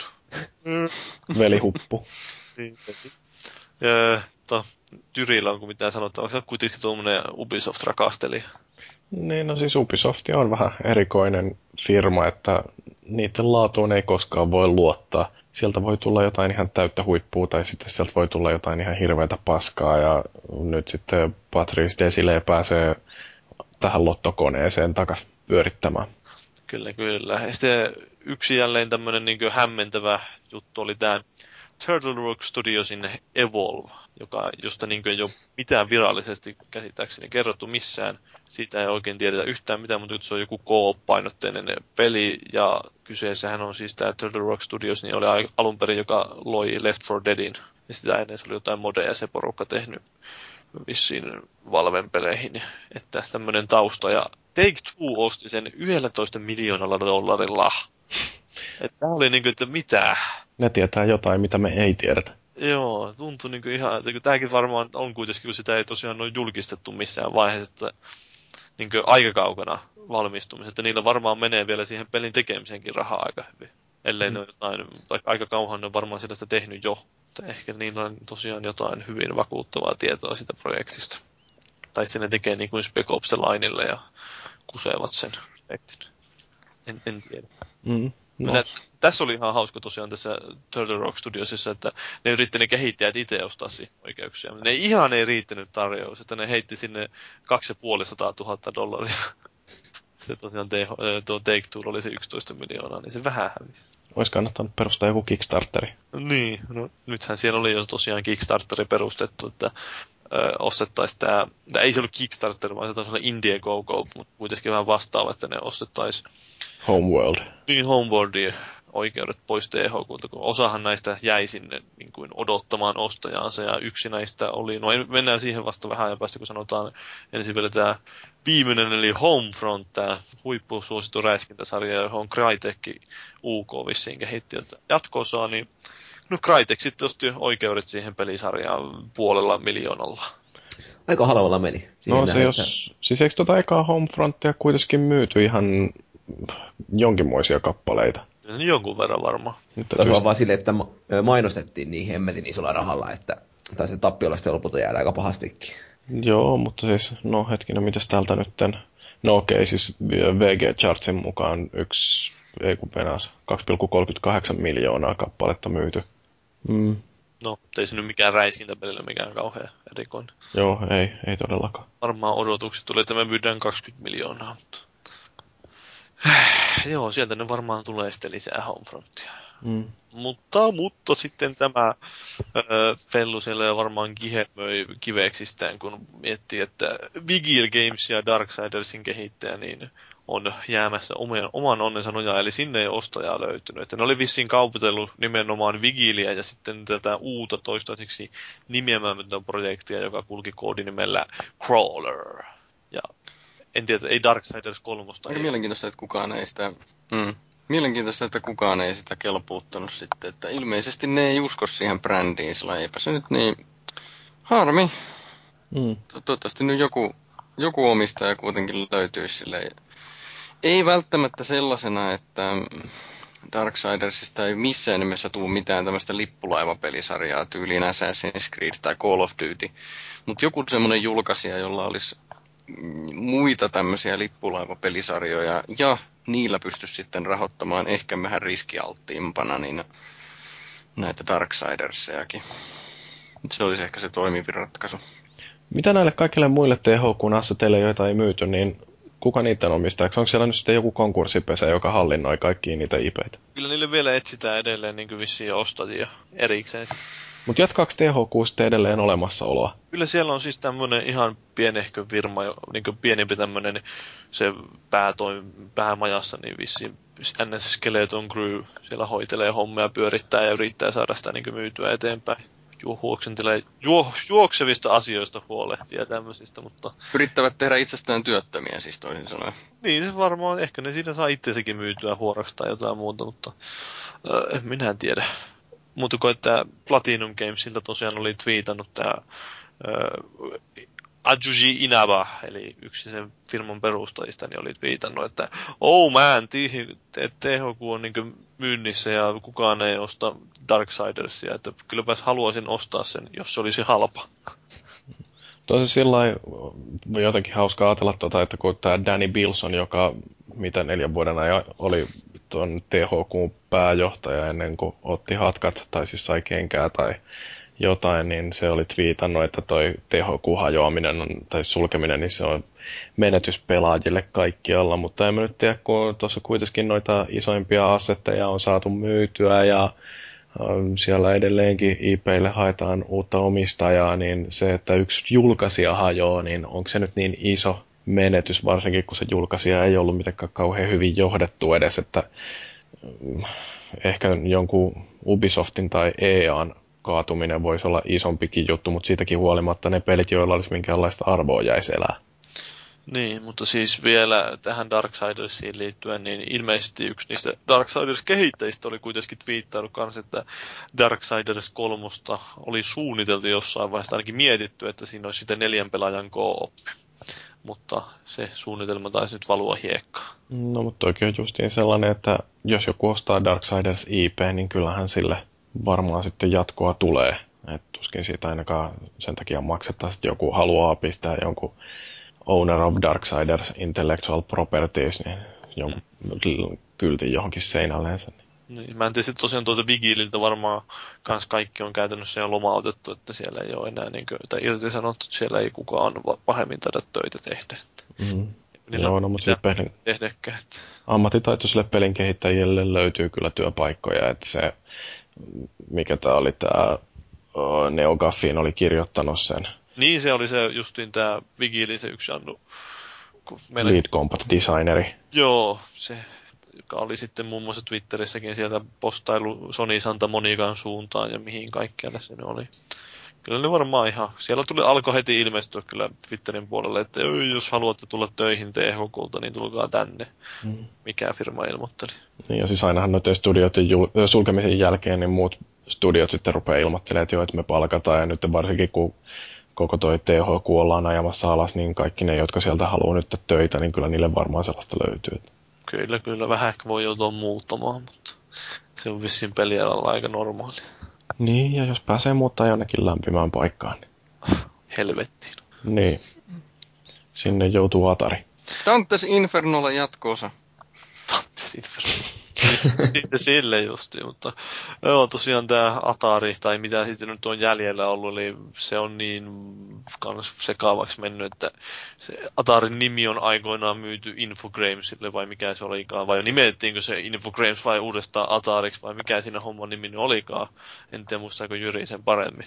Mm, ei, mutta eikö toi johtanut toi Phil Harrisonin jossain vaiheessa sitä? Kyllä se jossain vaiheessa oli siellä töissä, mutta Tosiaan joo, Atari on tosiaan, tämä nykyinen Atari on entinen Infogrames. Ja sitten tällä ei ole mitään tekemistä sen kanssa periaatteessa sen alkuperäisen Atarin kanssa. Se on niin monen mutkan kautta mennyt, että silloin aikoinahan se Atarin videopeliosasto myytiin sinne Commodorelle ja näille, ja se on kiertänyt paikasta toiseen, niin kuin mikäkin ilotyttö, mutta se ö, nyt sitten on vissiin Jenkki-osasto ainakin sitä Atarista on hakenut konkurssia, vai miten se menikään? Chapter 11 Protection, eli niin. jonkinnäköinen Yritys velkajärjestö. Niin. Siis se mun mielestä on tullut Chapter 11 vastine Suomesta. Mutta, öö, niin, sillä on tämä ranskalainen se päämaja nykyään. Hmm. Oli vain se jenkkipuoli, joka haluaisi päästä eroon siitä ranskalaisesta päämajastaan, koska se ranskalainen päämaja ei vissiin oikein hyvin luistele nyt. Joo, no mutta myyntiin on kuitenkin menossa tämmöiset kuin Pong ja Asteroid, jotka, on, siis, jotka tuntee videopelien historiaa, niin tunnistaa varmasti nämä nimet ja tietää, että siis puhutaan todella pitkän linjan historiasta, että Atarihan on 40 vuotta vanha tällainen nimi ja nyt sitten tässä ollaan myymässä myöskin sitä Atari-logoa, joka on yksi sellaisia pelialan isoimpia legendoja, varmaan niin kuin isompi kuin joku Nintendo ollut aikoina. Ja kyllä sillä varmaan edelleenkin jonkinnäköistä tunnearvoa ainakin on. Mutta siis, niin, no, se on yhden aikakauden loppu, kun Atari sitten lopulta kuopataan. Tai no, ehkä se jatkaa jossain muodossa olemassaoloansa edelleenkin. Niin, taas jollain uusi firma käytännössä, mutta sama nimi. Vähän niin kuin tämä Kodak tuli tuonne kamerabisnekseen mukaan. Ai joo, joku osti sen vai? No niin, se on käytännössä myyty jollekin firmalle se nimi ja sitten ne tekee jonkun kameran tuohon Micro Four Thirst standardiin, mutta ei kai sillä nyt mitään tekemistä varmasti Kodakin kanssa. Mm. Joo, No, mutta ne oli näitä ikävämpiä uutisia. Sitten Nintendo Wii U omistajille tuli hyviä uutisia. Niin, Jyrihän tässä on se Nintendo Wii U-intoilija, niin... Jee, yeah, Jyri, kerro meille! Niin, no siis Nintendo piti tämän niiden sellaisen joku tilaisuuden, missä ne paljasti tällaisia mega superjätti yllätyksiä. yllätyksiä. Kukaan ei varmaan osannut odottaa, että Nintendo ilmoittaa, että Wii Ulle on tulossa uusi Mario ja sitten tulee uusi Mario Kart ja sitten siellä oli varmaan jotain Zeldaakin. Niin, siis tämä oli siis niinkö, ei se pointti ehkä siinä ole, että ne on tulossa, vaan että niinkö, sama tiimi, joka teki Mario Galaxy, sitä Super Mario Land 3D vai 3D Landin, niin se on tekemässä uutta Super Mario tasoloikkaa ja se esitellään todennäköisesti pelattavassa muodossa tai pelattavana jo tuolla E3-messuilla. Ja samoin tälle Mario Kartille, että sekin esitetään, esitellään E3-messuilla pelattavan. Mm. Tämä oli pointti, että ei sinänsä sieltä kyllä varmaan kaikki tiesi, että ne on tulossa, mutta että ne on jossain määrin jo, niin kuin, ei ole pelkästään tulossa, vaan niitä on jo niin kuin, tehty jo aika pitkällekin oletettavasti. Mm. Tietysti mikä hirveä yllätys on, että uutta Super Mariokin on tehty. Tämä on se Galaxy 2 se julkaista aika pitkä aika jo. Onhan Tämä, sitten joo. Yksi mikä, yksi mikä kieli musta tota, vähän tämmöisestä että kun jokaisella Nintendo konsolillahan pitää olla Zelda, niin se, että nyt Wind Wakerista on tulossa teräväpiirtoversio kuluvan vuoden loppuun mennessä, niin no se kertoo siitä, että uutta Zeldaa ei tule ainakaan ihan heti. No sitähän ne sanoo se itsekin, että mm. nyt rupeaa miettimään, niin vissiin on ruvennut miettimään vähän uudelleen näitä Zeldan perusteita ja tämmöisiä, että ne palaa back to basics ja yrittää uudistaa sitä sarjaa vähän sen niin ö, sitten ne siinä sivussa tunnustetaan, että vaatii vähän todennäköisesti enemmän aikaa, niin tässäpä on teille Wind Wakerin HD-versio ja sen verran, mitä ne nyt viittaili siitä uudesta Zeldasta, että mahdollisesti tulla monin peli jonkinlainen mukaan, että ei tarvitse pelaajien pelata yksin sitä välttämättä. Ja toinen on, että tämä rakenne, että ei ole niin välttämättä jäykkä vaan, ja lineaarinen, vaan että ehkä jonkinlaista avoimuutta siihen voi tulla, että saa valita, valita vähän paremmin sitä e, e, järjestystä, josta etenee siinä pelissä. No Wind Waker esimerkiksi, minkä mä muistan kymmenen vuoden takaa, niin sehän ei ollut kyllä alun jälkeen ja lopun osalta, niin sehän oli aika vapaata, mihin siinä sai mennä. Niin siinä seilattiin sillä paatilla menemään saarelta toiselle. Että... Joo, mä tykkäsin siitä, mutta en mä silti aio pelata sitä uudestaan. Mä voin tarvittaessa pistää vaikka viina, siis viihin sen game, tai pistää Gamecubein tulille ja pelata sen. Että en, Sitten tuohon sentään tuodaan vissi jotain, mä en usko, että ton niin se ei ole pelkästään HD, sinänsä pelkästään HD-päivitys, niin kuin joku nämä esimerkiksi Pleikkarillekin julkaistu näitä, mitä ihmeen remasterointia onkaan, niin siinä on tosiaan lisätään tuki sille gamepadille ja sitten jonkinlaisia pelillisiä uudistuksiakin taidetaan tehdä, vaikka ei niistä nyt sen tarkemmin sanottu, että mitä ne käytännössä on. Niin, että nyt HD-remake on kosher, kun Nintendokin innovoi ne. No kyllä, kyllä. Nyt ne on kova juttu. Mutta okay. on nyt taas sikäli tietysti hyvä ratkaisu, että Wind Waker on hirveän kehuttu, ja siis se, että ne ei tee niin kuin Ocarina of Timeista tai Majora's Maskista, mitkä on kuitenkin julkaistu noin sata kertaa. Niin, niin. Vaan haetaan tai vähän uutta, ja toista GameCube nyt ei ollut mikään hi- hirmuinen menestys. Se on varmaan jäänyt monelta pelaamatta toi. Kyllä, Wind kyllä. Waker. Siinä totta kai ongelmana on ollut monelle se, että ne on miettinyt, että tämä Wind Wakerin on alun pelinkin se taiteellinen tyyli ja se ulkaisu oli semmoinen, että se ei ole kauheasti vanhennut välttämättä. Ja sitten just sen pelin ne ottaa ja tekee siinä. Varmaan joo. Niin. Mä olisin halunnut uusinnan tosta Twilight Princessista. Se on mun mielestäni yksi maailmanhistorian parhaita pelejä, mutta se on ehkä vähän liian tuoreessa muistissa. joo, No vaan se, että kun Wii on kuitenkin niin monella olemassa. se ei ole Wii-peli. Se on alun perin Gamecube-peli, jo- joka, joka vaan pään, käännettiin tota, peilikuvaksi. Ei. Zelda- Hyvin tärkeä. Vihreä nuttuisin Zeldan käsi, kätisyys vaihtui. Joo, kyllä. Siis Wii-versio on peilikuva tuosta Gamecube-versiosta. Mä pelasin sen Gamecubella, Se oli lähinnä sen liiketunnistuksen takia vaihtui Mm. kättä. Mm. Koska Link on vasenkätinen, piste. Eikö Zelda? Ei kun Link. Link on vasenkätinen. Missä, mistä sä tiedät, onko Zelda vasenkätin? No se, Jopi. kun se tuottaa hyvää oloa Linkille, niin se käyttää oikeata kättä. No niin, hyvä. Eli tunkee sormea perseeseen, mutta ää, tämä, sitten mitä mitä näitä paljastuksia ne olikaan? No totta kai, että Yoshi, uusi Yoshi-peli on tulossa Kirby's Epic Yarnin kehittäjältä. Tämä näytti ihan vekkulilta ja lutuiselta peliltä. Joo, siis tosiaan se Joshi-hahmona näytti kyllä aika mystisen näköiseltä, että mikä, Joo, se oli aluksi semmoinen ihmeellinen lanka. niin, lankakerä tai semmoinen. Sitten se jotenkin jotain teki ja sitten tuli munaa ja sitten sieltä tulikin semmoinen vähän paremman näköinen Yoshi. Pa- Paremman näköinen muna. Niin. Se oli ihan sinänsä, että se näytti mun mielestä se Kirby's Epic Yarnikin aikoinaan aika hauskalta, että mä en koskaan sitä pelannut, mutta mä muistan, että sitä on valitettu, se oli liian helppo, mutta ehkä ne tuohon sitten jotain uudenlaista vähän keksii vaikeuttaa sitä peliä tai jotain, minä tiedä. En oikein usko, että Mariothan on kuitenkin ollut perinteisesti aika siis taitopohjaisia kuitenkin. Ei millään muotoa vaikeita, mutta semmoista, että kyllä nyt vähän vaatii kykyä, että pääsee kokonaan sen läpitte. Varmaan toi Josi vähän kyllä tähtää enemmän semmoiselle nuoremmalle yleisölle. Mm. Mutta näytti kyllä lutuusalta. Sitä se kyllä oli. Vähän semmoinen kissanpentu. Yeah. Mutta sitten niin, Xenoblade tekijältä tulee uusi roolipeli vissiinkin Wii Ulle. Mikäs, mikäs, mikäs, onko kukaan pelannut Xenobladea teistä? Vähän hävettää, että en oo. Jyrikään ei ole pelannut. Se kuuluu justiin näihin mun suosikkigenreihin tähän. Mm. Japanilainen roolipeli. Jee. Yeah. Mutta siis se näytti ihan mielenkiintoista se video, että oli siinä jonkinlaisia komeita maisemiakin. Ja joo. Mut, niin, mut tuli hirveästi tyylillisesti mieleen, niin se lyhyestä pätkästä, kun se juoksi siellä rannalla. Niin tota, tää Final Fantasy 13, Mm. kakkonen, missä oli siis ihan samantyyppinen kohtaus. Ja se oli niin kuin designillisesti hyvin samannäköinen. Niin, en tiedä. Ehkä. En minä, mä en ole kauheasti pelannut, mutta kun demo on siitä, niin en osaa sanoa. Mutta äh, tämän ohella paljastettiin, niin tämä menee kyllä jo niin sillä lailla, että huh huh linjalle. Shin Megami Tensein ja Fire Emblemin sekoituspeli, crossover. Nämä on kaksi japanilaista roolipelisarjaa, Atluksen ja mikäs tuo toinen oli? En mä enää edes muista, minkä firma se oli tuo toinen. Intelligent Systems oli ainakin tekemässä sitä, että Julkaistiinko Trauma Centerille uutta osaa? ei vielä ole pakko. vielä.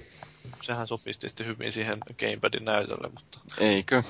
mutta niin tää, niin, no tämähän oli tämmönen tää Shin Megami Tensei Fire Emblem, mitä, mitä helvettiä, että näyt, Kertaus toi nyt siitä sitten, että vähän samantyyppinen tämä Tekken X Street Fighter ja toisinpäin, niin ne on se menestynyt hyvin, ainakin Japanissa, että tuommoista kannattaa julkaista. niin, kai se on siellä, vähän mennään semmoitteen niin kuin ei mukavan alueen ulkopuolelle. Ei haluta tehdä enää niitä samaa jatkosia, vaan tehdään tuommoisia här, härömpiä jatkosia, että sekoitetaan pelisarjoja. Hmm. Ja vissiin Nintendo haluaa tehdä nyt yhteistyötä just vähän ulkopuolisten kehittäjien kanssa noissa, että kenties mitä nyt aikomakkaan tulevaisuudessa vastaavanlaisia projekteja tehdäkään, mutta sitten myös Virtual Console on tulossa Wii Ulla, eli siellä mm. oli vähän kaiken näköistä paljastettiin, että sinne on tulossa Game Boy Advancelta esimerkiksi pelejä vi- sinne Virtual Console. Samat Super Mario 3 ja Mega Man 2 taas niin, kerran. Nessi ja Nessin pelit, ne joutuu ostaa uusiksi Siis jos Viille on ostanut, ne joutuu uusiksi Wii Ulle, mutta niistä saa joku noin 80 prosenttia alennuksia, ettei se nyt niin kauhean akki ole sitten.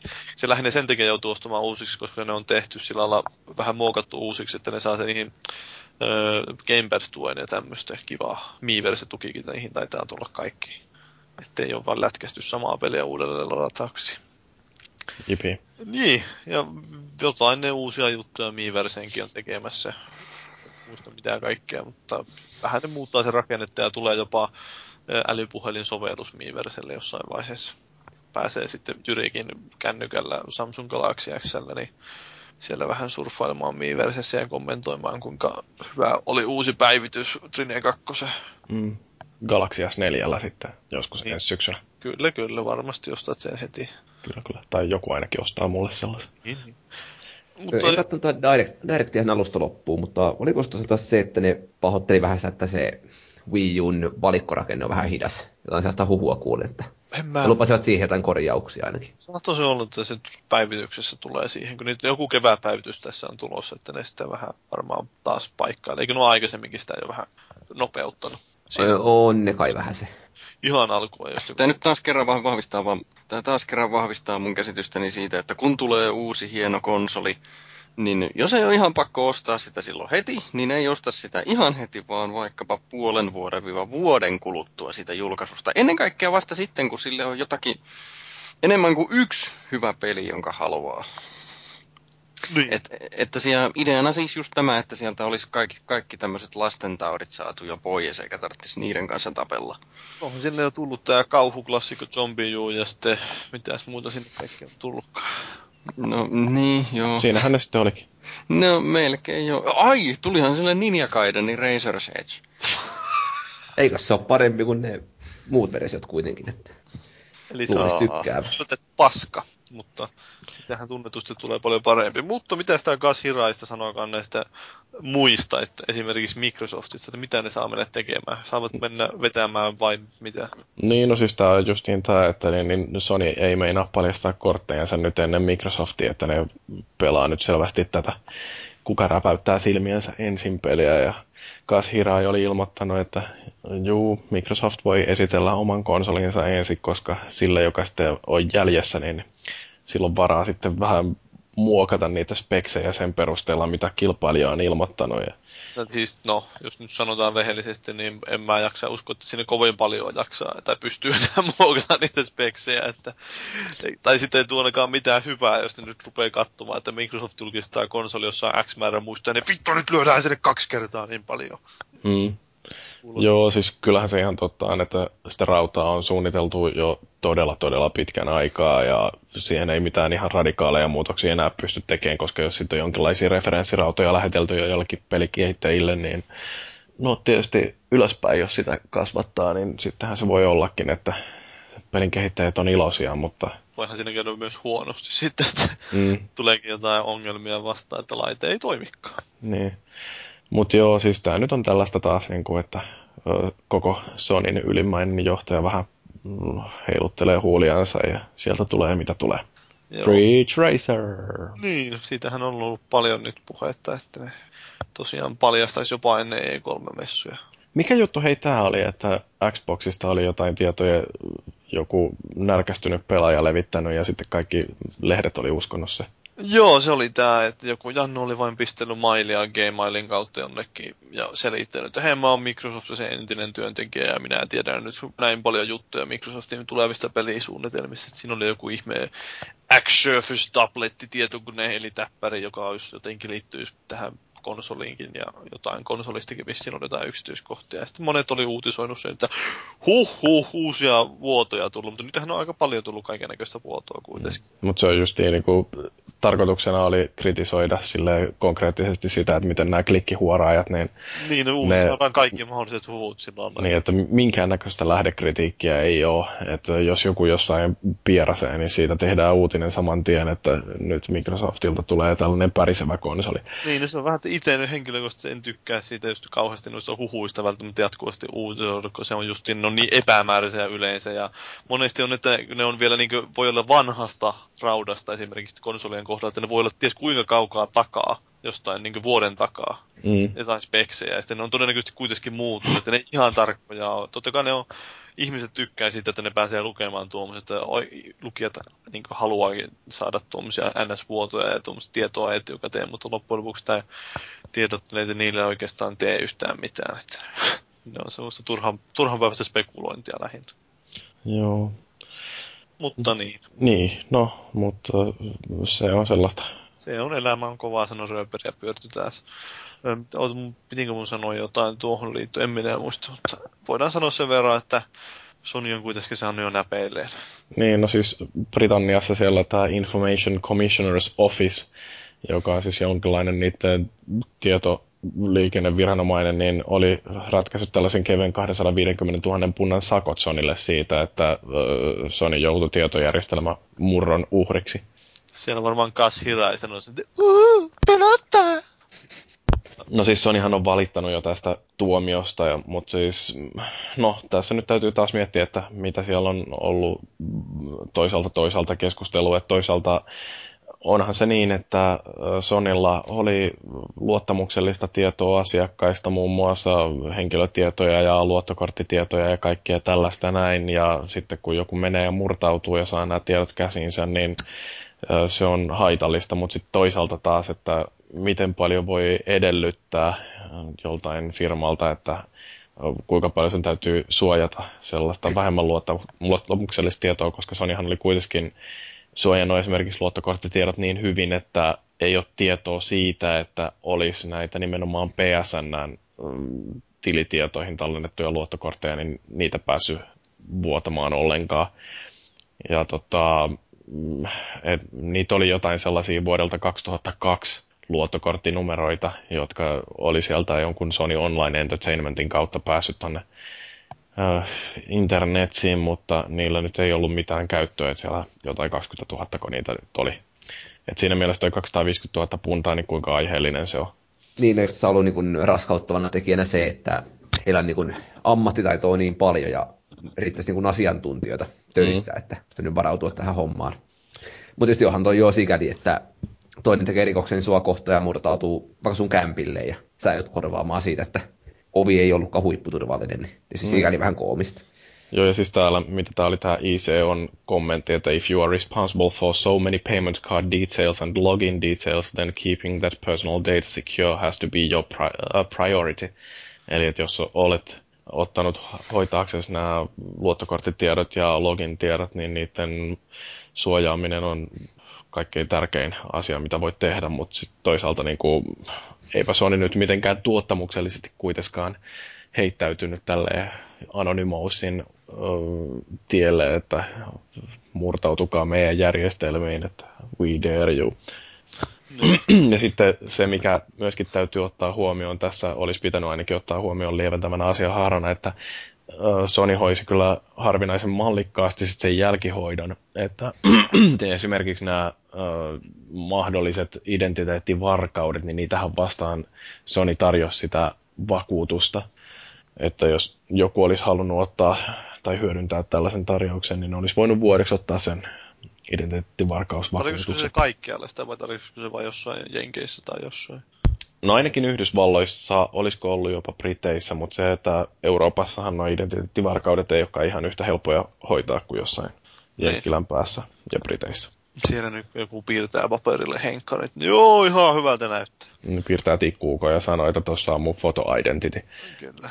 Siellä on vissiin vähän enemmän kanssa, mutta en mä tiedä, miten siellä muuten menee, että onko siellä joku liittovaltion yleinen identity vai onko siellä joka osavaltiossa omanlaisensa? Öö, ei niillä ole minkäänlaista keskitettyä. No. Et siellähän tämä sosiaaliturvatunnus, niin sekin on sellainen, joka täytyy erikseen käydä hakemassa, jos tarvitsee jotain valtion apuja tai muuta tällaista. Et siellä pystyy todella liitämään tutkan alla sillä lailla, että kukaan ei tiedä, että kuka sä oot ja missä sä asut. No se, se on ihan jees. Ja siis silleen, että kun Suomessahan väestönlaskenta tehdään kerran vuodessa aina uuden vuoden yönä, ja se tapahtuu tietokoneellisesti, niin Jenkkilässä väestönlaskenta tehdään sillä, että siellä ihmiset kulkee ovelta ovelle Joo. noiden sensusformien kanssa ja kerää tietoa siitä, että no niin, minkälaisia ihmisiä täällä asuu, montako teitä on, mitä etnistä ryhmää te olette, sukupuolet ja tulot ja kaikki muut tällaiset. Siinäkin voisi miettiä ehkä vähän uusiksi tuommoisia systeemejä. No ei, mutta kato, toi on niitä tuossa perustuslaissa Niin. kirjattu, että noin se täytyy tehdä, niin eihän nyt Herran Jumala, jos Perustuslakiin voi mennä kajoamaan. ei sitä voi tehdä, koska Siitä 250 vuotta sitten ne tiesi kaiken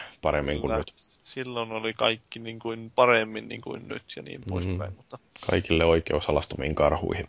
yllä alastama. Vitsi, että olisikin mukava panna semmoista. Mutta niin tämä, ää, sitten tämä Anonymous sitten Niin. on sanonut, että heidän mielestään näistä pitäisi näistä denial of service hyökkäyksistä niin tehdä laillisia, eli Niin, siis- hyökkäys. Ja nimenomaisesti oli maininnut nämä distributed denial of service hyökkäykset, joka siis käytännössä tarkoittaa sitä, että esimerkiksi jollain bottiverkolla otetaan useita koneita haltuun ja sitten se kaikki nämä koneet yhtäaikaisesti pistetään paukuttamaan tuhansia ja tuhansia pyyntöjä jollekin palvelimelle ja nämä DDoS-hyökkäykset on sillä tosi vittumaisia, että niitä vastaan suojautuminen on todella vaikeaa. Et ei oikeastaan ole sellaista tieto, siis internetsipalvelua, joka pystyisi tällaista koordinoitua hyökkäystä vastaan puolustautumaan, että kun niitä tulee niitä pyyntöjä joka suunnalta hirveätä vauhtia, niin siellä on vaikea ruveta suodattamaan sillä, että tunnistaa, että mitkä niistä on legitiimejä ja mitkä ei, koska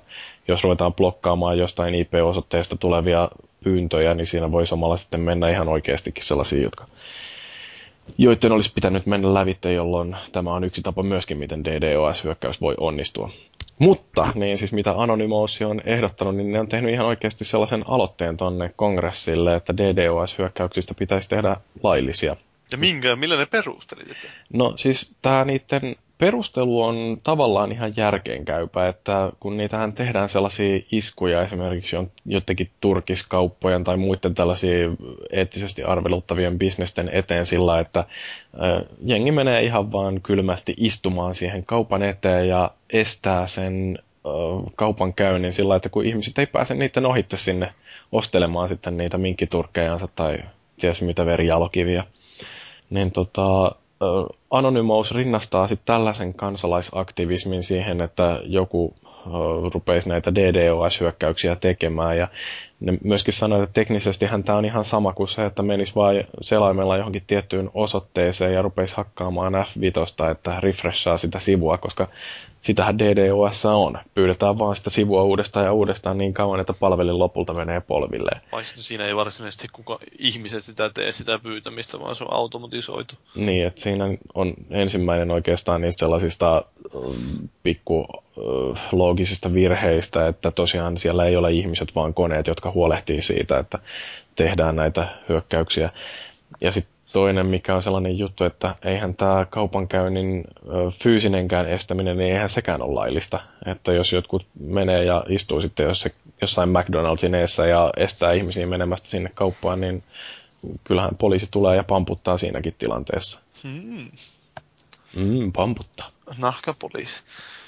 Niin, mutta siis ihan mielenkiintoinen tällainen kannanotto, että jos ei muuta, niin keskustelua toi nyt varmaan voi ainakin herättää, vaikka ihan hirveästi se ei nyt näytä herättäneen keskustelua, ja monet varmaan kuittaa tuollaisen olankohautuksella, että siellä huutelevat ääliöt. Älä nyt hauku niitä hyökkäävät pian konsolifrin kimppuun, elleivät jo hyökänneet. Niin, Rakensivat, rollisella hurmoksella. niin, rakensivat robotin ja matkustivat tulevaan, eikö menneisyyteen ja hyökkäsivät meidän kimppuun. Pienet sillä. No nyt kyllä loppu tuo. Ryppääminen siellä, jumalauta. Nyt loppu juominen ja aletaan ryypää. Mm.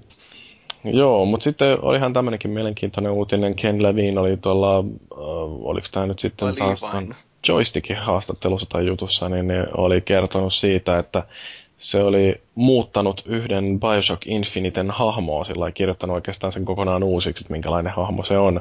Kun mm, tuolla Irrational Gamesilla, niin siellä joku sen työntekijöistä oli sellainen mm, vähän enemmän uskonnollista taustaa omaava. Kiusallani sanoin. Mutta tota, niin siis äh, Levin perustelee tätä sillä, että ei ole tarkoituksena miellyttää näitä uskonnollisia piirejä sillä, että yritetään tehdä jotenkin kosiskelevampi hahmo, vaan äh, se, että kun Levin itse on tämmöinen ateismiin taipuvainen heppu, niin se ei ymmärtänyt uskonnollisia ihmisiä sille kauhean hyvin. Ja kun se keskusteli tällaisen uskonnollisen tyypin kanssa enemmän, niin siinä silmät aukesi ja se oppi tajuamaan, että minkä takia näiden katsomukset on niin järjenvastaisia, mutta kuitenkin ne uskoo niihin. Joten siis hahmo kirjoitettiin, uusiksi ihan käsikirjoituksellisista syistä, mikä on ihan jännää. Mutta siis mitä mä nyt oon lukenut tästä Infinitesta noita juttuja, niin mua on ruvennut kiinnostaa se peli oikeastaan aika pirun paljon. Joo, kyllä sitä on kehuttu aika paljon noissa ennakoissa, mitä ihmiset, jotka oikeasti päässyt sitä alkua pelaamaan, niin on tykännyt siitä, että... Ainoa, mikä mua vaan harmittaa, että se näyttää niin hirveästi sellaiselta perusräiskinnältä, että... Niin, se on just noissa videoissa, mitä nyt on näytetty, niin ehkä ollut vähän joissakin, tai varsinkin siinä VGA-pätkössä, niin se ei kauhean koukuttavalta näyttänyt, mutta se oli mun mielestä ihan hienolta, mikä oli se video, pelin alku videolla, niin se oli ihan tyylikkään näköinen. Mm. Joo, mutta siis kyllähän Bioshock se ensimmäinen oli tosi hyvä ja sehän tietysti oli sitten taas yhden lajin uskontoa, tämä Ayn Randin kirjoitukset, joista sitten oli muuten ihan pirun mielenkiintoinen dokumentti, tai oliko se dokumentti, A-studio joku juttu, taisi olla sellainen, missä oli käyty haastattelemassa jossain Ayn Rand-instituutissa ihmisiä, jotka tutkii näitä Randin kirjoituksia ja jotka sitten sieltä jostain norsuluutornistansa ohjaa republikaanipoliitikkoja, että Randin pyhä sana sanoo tästä asiasta näin. Mutta joo, okay. tässä Bioshock Infinitessä, niin siinä ilmeisesti teemana on enemmänkin toisaalta uskon, että toisaalta tämä tällainen American exceptionalism, että halutaan näyttää maailmalle, että kyllä Amerikka on parempi kuin kaikki muut, johtuen jostain niiden kansallisista erityispiirteistä. Hmm. Niin, mutta uskonnot peleissä, onko niitä onnistuttu esittämään hyvin ja pitäisikö? Ää, tähän liittyen pitää nyt todeta, että Applellähän on tämmöinen pol- politiikka tai siis käytäntö siellä App Storessa, että jos, jos haluat tehdä niin kuin kantauttavan, uskonnollisesti kantauttavan tai käsitellä uskontoa, niin kirjoita kirja, älä tee peliä. Niillä on tällainen... Hmm. Ne ei hy- hyväksy siellä mitään poliittisesti tai uskonnollisesti kantauttavia pelejä. Kyllä se on löysä firma. Niin, mä tuossa listailin äkkiä tuli mieleen, että onko uskon, uskonnon käsittelyä peleissä, niin mulla tuli ensimmäisenä mieleen Half-Life 2, tämä Ravenholmin pastori, joka on tietysti hyvinkin kilahtanut siinä, mutta kuitenkin se on uskonnollinen hahmo. Ja Darksidershan on kokonaan hyvin etäisesti, mutta se alkuinnoitus on nimenomaan siitä mm. ilmestyskirjasta. Ja sitten Dantes Inferno, sehän nyt perustuu siihen kirjaan, mutta siis se kirjahan on mitä vahvimmin yhdenlainen teologinen näkemys asioista. Et siinä mielessä sekin on hyvin vahvasti sidoksissa tässä tapauksessa kristillisyyteen. Ja Castlevania, Enivan, siinä heilutellaan ristejä ja, ja vaikka mitä justiinsa. Jos ei halua miettiä näitä meidän niin olemassa olevia uskontoja, niin no Halossa nyt tietenkin on aika keskeisessä mm-hmm. roolissa se uskonto, että tämä on se Covenant-liittouma, on nimenomaan uskonnollinen liittouma, ja ne uskoi näihin muinaisiin muukalaisiin, eli Forerunnereihin, mutta sehän on totta kai perustuu, valhe, perustuu valheelle se koko niiden usko, ja sehän siinä on hauskaa, että ne tietää ne pomot, että se on täyttä potaskaa, mitä ne käskee esimerkiksi tekemään.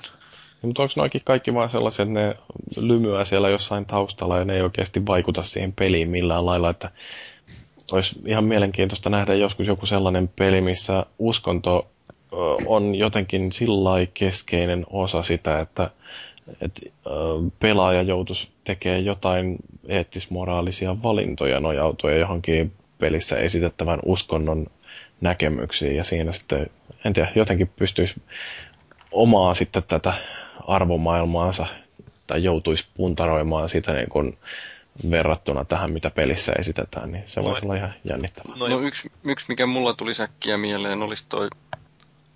Okei, nyt varmaan kuuluu taas. Joo, Tekken Tag Tournament. I, joo. y- yksi, mikä varmaan voisi olla sellainen, että tämä Spec Ops The Lineissahan piti punnita näitä valintoja justiinsa, niin mitäs jos siinä käskettäisikin, tai se peli ohjaisi sillä tavalla, että ne valinnat pitääkin tehdä perustuen just johonkin uskonnolliseen näkemykseen, että Mm.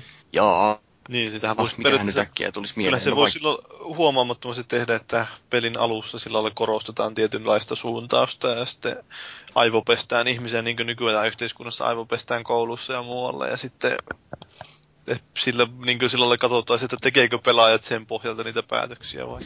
Varmaan ehkä salonkikelpoinen tapa, ainakin tällä hetkellä, on just nimenomaan se, mitä peleissä nyt on aika paljon nähtykin.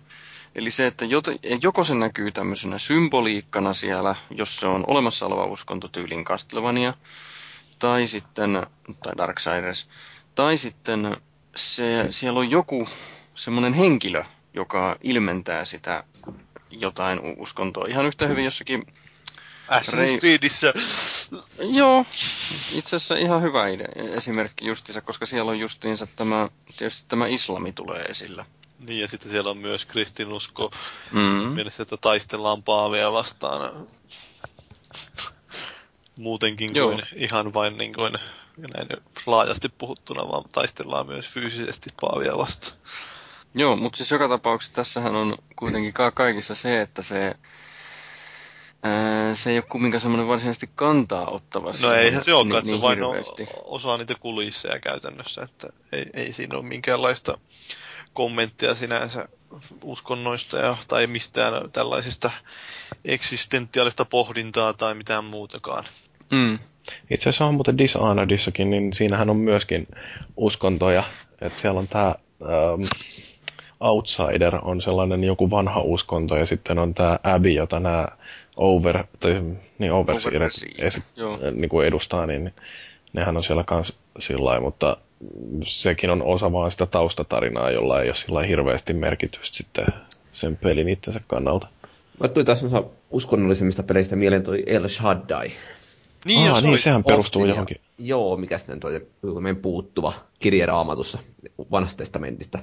Niin siis Mikä apokryfikirja vai? Joku semmonen. Mikä se Mikä- on? mikä? Enokin kirja, kun se oli, tähän mä kattelin. Aa, El El Henok. Henokin kirja, joo. Mutta siinähän se oli aika vahvasti niin kuin esillä kyllä, että sitten harmi, että se oli pelillistä aika, aika heikko tekele. Että jäi sen takia sitten kesken, mutta kyllä se vähän huvitti siinä, että tämä aina tallennuspisteellä, niin muista mikä sen kaverin nimi olikaan, mutta soittelee kännykällä Jumalalle siinä ja kertoo vähän, että, että miten tämä homma etenee. Tuntuu muutenkin siltä, että toi japanilaisiin vetoaa toi kristillinen sy- symboliikka tällä hetkellä myös peleissä, koska tämä Catherine, niin sehän oli hyvinkin tämmöistä katolilaisia piirteitä oli tosi paljon siinä pelissä. Ei saanut käyttää kondoomia. Öö, ei, mutta siinä oli semmoinen rippituoli ainakin. Mitä rippituolella tehtiin? Mentiin rippituoliin ja ripitettiin, että mitä on tehty ja sitten vedettiin jostakin laskeutuvasta, vähän niin kuin vanhoissa ve- vessoissa, kun vedetään vessa, että siinä on semmoinen kettinki ja Joo. puola, niin vähän samalla tavalla ja sitten mentiin johonkin seuraavaan paikkaan siitä, että, että hyvin vahvaa katolilaista tai kristillistä sy- symboliikkaa niin oli siinä mukana. Ja, onhan nyt nämä muslimit on tekemä, tai niin kuin siitä oli vähän aikaa sitten puhetta, kuinka täältä ää, Arabiasta päin, mikä- oliko se Irakista vai Iranista, iranilaiset ne oli, niin yrittää panostaa peleihin, sitten yrittää tehdä pelejä, jotka tätä islamilaista elämäntapaa esittelee. Kai niissäkin jonkinlaista uskonnollista kansanottoa, ja onhan kristityilläkin näitä raamattupelejä ollut, jotka yrittää edesauttaa sitten. Mm. Ei ole niinkään sitä välttämättä, että yrittää saada pohtimaan jotain dilemmoja, vaan enemmänkin yrittää sitten olla propagandaa. Mutta se, mitä tuohon kyllä toivoisi, että niin kuin raama, tai uskonnotkaan ei olisi niin pyhässä asemassa, etteikö niitä saisi käsitellä ihan suoraan peleissä. Että jos nyt saadaan tehdä jostain venäläisistä niin suuria pahiksia, niin miksei sitten jostain katolisistakin, että isketään sinne pelin pääpahaksi ja menee joku paavi, Paavi. Niin, joka tota, siellä natsina johtaa ja tapattaa kaikki muslimit, niin, Paavi on dig. niin. Mutta kyllähän siis, sehän oli jo No, Assassin's Creedissä pistetään turpaan konkreettisesti paavi, että kyllä sinänsä tuommoista on, että on uskon johtajia pistetty pahiksiksi. Siinä on varmaan se, että se peli pitäisi olla jotenkin semmoinen, että se sijoittuu nimenomaan, korostetaan sen historiallisuutta. Niin, että niin. jos, et jos semmoinen sijoitetaan nimenomaan nykyaikaan ja luodaan kova vastakkainasettelu vaikka nyt nyt katolilaista ja muslimien välillä, niin ei kuulosta kyllä kovin salonkikelpoiselta. Mutta se on jännä sillä että kun ajattelee näitä äh, videopelejä suhteessa johonkin elokuviin, että äh, oletteko te nähnyt tämän Dogman, Kevin Smithin elokuva? Ei. Esimerkiksi. Öö, joskus, mutta en muista kyllä mitään. Joo, kun siinähän on tällaiset äh, maasta, tai maahan pudonneet arkienkelit, jotka yrittää päästä takaisin Jumalan suosioon, niin tota, äh, se on niin kuin hyvin paljon tällaisia katolisia teemoja sisältävä elokuva, joka on varmastikin näissä uskonnollisissa piireissä ärsyttänyt hyvinkin monia ja siellähän muun muassa toi Alanis Morris, että sitten lopussa esiintyy Jumalana ja mitä siinä nyt sitten onkaan. Ben siinä on Ben Affleck. Ben Affleck ja Matt Damon esittää justiin näitä kahta arkienkeliä, jotka yrittää päästä sitten takaisin tonne. Matt Damon. Joo, mutta siis sikahauska elokuva, mutta tota, varmaan jos on sellainen mm, uskonnollisesti suuntautunut, niin voi ottaa vähän nokkiinsa tuollaisesta. Mutta niin. Mutta siis se, mitä mun yrit, piti sanoa tästä, että, että jos joku tuollainen dogman-tyylinen tarina esitettäisikin videopelissä, niin mä luulen, että se ei jäisi ihan vain siihen, että jotkut hihulit kirjoittelisi vartiotornissa siitä, että kuinka pahaksi tämä on, vaan siellä oikeasti sitten joku Fox News ainakin vetäisi tosi monta hernettä nenäänsä. Tai niin, voihan se silleen, että LA Nuorin tekijät tekee seuraavaksi jonkun Vatikaan nuori ja sinne lähdetään tutkimaan sitten uudella Cole Phillipsillä jotain mm. lasten hyväksikäyttöön, niin sitähän saadaan sitten kiva peli aikaiseksi. Niin olihan tästä muuten itse asiassa, kun miettii tätä taidetta ja sen suhdetta kirkkoa, niin justihan oli Helsingissä tämä Temppeliaukeon kirkossa oli tämä yksi esitys. En ymmärrä, minkä takia tuollainen yleensä oli päästetty tuonne kirkkoon esiintymään, mutta kuitenkin, että siellä vähän oli mm, pesty jalkoja kastemaljassa ja mitä kaikkea muuta hauskaa. No niin. tietysti tästä nyt sitten Evlut-kirkkolaiset pahoittaa mielensä, mutta se ehkä voikin olla jo sitten vähän sellainen suora, suorempi hyökkäys. Tai sitten Pussy jossain Venäjällä. Niin. Mutta joo, muille Tää. taiteen lajeille sallitaan jotain sellaista, mitä videopeleille ei. Jonkun pitäisi olla sellainen pioneeri ja ottaa se kaikki paheksunta vastaan sitä touhusta. Niin, tai pitäisi se olla pioneeri ja pukeutua Call of Duty-huiviin jossain Ranskan armeijassa vai? Niin, Joo. podcastin sadannen jakson nauhoitustilaisuudessa. Hmm. Ei kun tässä oli tämä hauska uutinen vaan. Fellu ainakin lukita. Joo, eli kun tällä hetkellähän siellä on härdelliä tuolla, tuolla, tuolla Malissa, Afrikassa. Ja ylläri pylläri siellä sitten Ranskan armeija pyörii, koska Mali taitaa olla heidän vanha siirtomaansa. Ja siellä oli sitten joku paikallinen, paikallinen sotilas oli ollut luova. Ja nämä, niin kuin tiedämme, niin soltuthan yleensä on semmoisia 230 jannuja. Se oli laittanut tämmöisen Call of Duty innoittuneen huivin kasvojensa eteen. Siinä oli vain yksi valokuva siinä uutissa, näytti siltä, että siellä oli, ei nyt hiekkamyrskyä, mutta pölyä aika paljon. Ja se huivi on sellainen, että siitä muodostuu tämmöinen pääkallokuvio kasvojen ylle. Niin on Ranskan... jostain pelistä. Jostain pelistä nimeltä Call of Duty. Niin Ranskan armeija kieltää nyt sitten tämmöisen huivin käyttämisen ja joku Malin edust- Malissa oleva edustaja oli sitten nyt kommentoinut, että a soldier believes he is in a video game. Tietysti hän oli puhunut ranskaa. Mutta tota, no, ehkä nyt vähän ylireagointia, mutta kuvastaa ehkä aika paljon armeijoilla olevaa käsitystä siitä, että mitään ylimääräisiä turhia riskejä ei oteta, koska tuommoinen asia on niin helppo hoitaa pois aiheuttamatta sen kummemmin mitään ihmeellistä härdelliä. Äijä vaikka kääntää sen huivinsa toisinpäin. Mm. Joo, kyllä toi on vähän sellaista, että varmaan tuntuu hauskalta idealta, että pistää joku tällaisen, mikä se on se Ghost, sen tyypin nimi tuossa Call of Dutyssä, jolla on siis tää tällainen ihme pääkalomaski. Niin tota, joo, varmaan on hassu idea, että esiinnyn vaikka Ghostina tuolla taistelukentällä, mutta kun sotilaana kuitenkin pitäisi sitten ajatella myöskin sitä, että jossain vieraassa maassa kun ryynää, niin muutenkin se tilanne on sillä herkkä, että kannattaako siinä nyt ruveta hirveästi provosoimaan. Niin siinä mielessä tietysti hän ymmärtää, että minkä takia armeijan päättävät hahmot ei sitten ole niin kovasti ollut innoissaan tästä, että mm. joku käyttää tuollaista rättiä naamaneessa. Niin, no mä tiedän, onko se sitten, että tietääkö kaikki ihmiset, että se näyttää nimenomaan sieltä videopelihahmolta vai? No ei varmaan, mutta se näyttää uhkaavalta. No mutta siis tästä ne nimenomaan puhuu nämä, nämä, nämä se mä kävin haastattelemaan silloin sillä se Ghost Reconin tuottaja Jannua, niin se nimenomaan puhuu tästä, että minkä takia, kun siinä Ghost Recon uh, Future Soldierissa ne käyttää ne sotilaat tämmöisiä pukuja, tämmöisiä, että niillä oikeastikin voi olla tämmöisiä niin jonkinlaisia uhkaavalta näyttäviä huippuja, ainakin niillä erikoisjoukoilla vissiin. Tai niin, niin se ainakin väitti. Ja että ne yrittää pyrkiä sillä, että ne näyttää mahdollisimman uhkaavalta, niin ne pyrkii saamaan niin nämä ö, siviilit semmoisen tilan, että ne ei uskaltaisi yrittää mitään niin ylimääräistä, vaan ne kaikki siviilit on, niin kaikki muut ihmiset on oletuksena uhkia ja semmoiset, että ne pyrkii neutraloimaan ne ennakolta ja nämä mahdolliset ylimääräiset ajatukset, joita niille siviileille tulee. Että ne näyttää mahdollisimman uhkaavalta, että ne pysyy sitten siellä pois niiden tieltä. Mm. Että ne ei tule mihinkään siihen väliin sillä lailla heilumaan tai sitten yhtäkkiä, yhtäkkiä sieltä juoksee joku siviili sun eteen. Ja sitten sä niin siinä joudut kohtaamaan se siviilistä vihollinen käyttääkin just sitä tilaisuutta hyödykseen ja yrittää hyökätä sun kimppuun ja sitten siviili kuolee siihen tuli niin risti tulee tai mitään tuommoista tilannetta ei pääse syntymään. Että ne, niin jos tulee joku tilanne, että pitää pelastaa joku tietty kohde, vaikka joku poliitikko, diplomaatti jostain paikasta, niin ne saattaa lyödä sen tyylin tajuttomaksi vain se, että se ei rupea mitään ylimääräistä pullikoimaan siinä. Mm.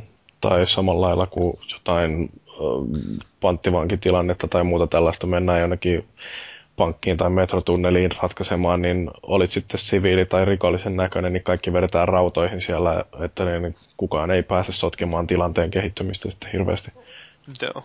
Mutta joo, saattamistehtävät on vittumaisia. Kyllä, kyllä. Joo. No sitten vielä sotakentiltä uutisia, niin tämä Walesin prinssi Harry, eli onko se nyt jopa Britannian kruunun perillinen, jos toi Charles Ei, kun skipataan. William, Siis Williamihan on. Onko Harry on se nuorempi näistä? Okei, okay, niin tämä oli se, joka kohelsi siellä Vegasissa ja kaikkea. Joo, just uh. se. Siis okay. yleensäkin näillä kuninkaallisilla on sillä tavalla, että se, joka ei ole se kruununprinssi tai prinsessa, niin sillä se voi elää vähän vapaammin. Niin kuin tiedämme Ruottistakin tämä Madeleinen homma, taikka sitten tämä Karl Philip, joka deittailee sitä stripparia ja ynnä muuta. Mm. Jatka vaan. Niin, no anyway, tämä Harry siis, tota, se on tällä hetkellä Afganistanissa, koska sehän on kuitenkin myöskin siinä prinssiytensä osalla, ohella, niin, niin myöskin siellä armeijassa jonkin verran uh, hommissa, niin se on Apache-lentäjä, helikopterikuski siis tuolla Afganistanissa, ja se on kehunut, että kun se pelailee paljon pleikkarilla ja Xboxilla, niin se peukalot on ihan sillä näppärät ja vetreet, että siitä on apua, kun tekee jotain tuollaista teknisempää, niin kuin lentää helipotkurilla. Ja tota, se on siellä ollut nyt sitten tappamassa näitä musulmaaneja ja varmaan ollut kivaa joo, mutta se kehuu myöskin olevansa kova jätkä pelaamaan FIFA, että pounaa siellä kämppäkavereita. Pitää varmaan ihan paikkansa toissa peukalonäppäryys, kun mä tota, joskus puhuin lyhyesti tämmöisen kapiaisen kanssa, joka kouluttaa varusmiehiä en nyt kysy sen tarkemmin, mutta joku panssarivaunun ohjausjärjestelmä, panssarivaunun kouluttaja siis, niin se sanoi, että, että kymmenessä vuodessa niin on ihan hurjasti nämä varusmiehet pystyy sisäistämään sen ohjausjärjestelmän paljon helpommin kuin kun on pelannut PC-llä ja Pleikkarilla ja Xboxilla, niin kun se on tietokoneohjais... Ohjais... Ohje... Sano ihan vapaasti omiin sanoin vaan. Niin, että et kun se, et se järjestelmä on helpompi nykyvarusmiesten sisäistää, kun se on... Siis näin se sano, että jos on pelannut PCllä ja Pleikkarilla, niin se on helpompaa. En mm. tiedä sen enempää, kun mä en ole panssarivaunun kuskina istunut, mutta näin se sano. Mm. Mm. Kyllä. Mm-hmm. Mm. Ei pitäisi ruveta mutta en mä tiedä, onko meillä nyt sen kummempaa kommentoitavaa tästäkään aiheesta. Ei varmaankaan. No, mennään sitten eteenpäin. Me ollaan kaikki koulutettuja tappajia, kun me ollaan pelattu konsoleilla. No niillä varsinkin oppii tappamaan. Niin. Ja tällaista tapposimulaattoria, niin sitä me käsitellään myöskin viikon keskustelussa, eli tauon jälkeen meillä otetaan Late to the Party käsittelyyn tällainen mahtava Platinum Gamesin peli kuin Vanquish.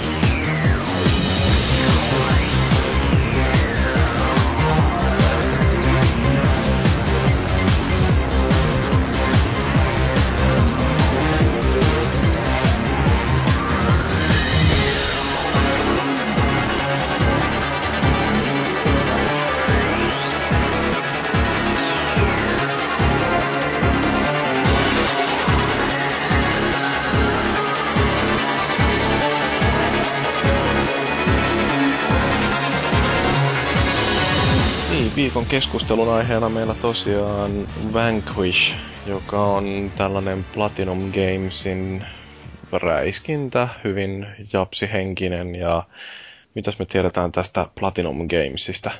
No, Platinum Games, ilmeisesti kukaan muu ei tiedä sitä yhtään mitään, vai tietääkö? No ei, no, sä mä... näköjään tehnyt vähän taustatutkimusta. No ei minä tausta, mä sinne kirjoitin nämä ulkoa kaikki tänne ylös, mutta siis äh, Platinum Gamesin taustalla on tällaiset herrasmiehet kuin muun muassa Hideki Kamiya ja sitten oli tämä Atsushi Inaba. Oikein pitää taas miettiä hetki, että miten tuo nyt meniskään tuosta taipuiskierrelle. Ja sitten oli Shinji Mikami, eli nämä on aika tunnettuja japanilaisia pelin kehittäjiä, tai ainakin ne on ollut sormeissa tämmöisessä mielenkiintoisessa sopissa, että Shinji Mikami näissä varmaan se tunnetuin nimi on, että se on ollut tuottajana kautta directorina, niin muun muassa Resident Evilissa, Dino Crisissa, Onimussa, Devil May Cryssa, Phoenix Frightissa ja Beautiful Joe'ssa ja Resident Evil 4 ja niin poispäin, että sehän ei ollut varsinaisesti sitten kuitenkaan kovin pitkään tuolla Platinum Gamesilla, että se nimenomaan tämä Vanquish on yksi niistä peleistä, joita hän taisi olla, oli se ainut, jossa se oikeastaan oli kunnolla mukana.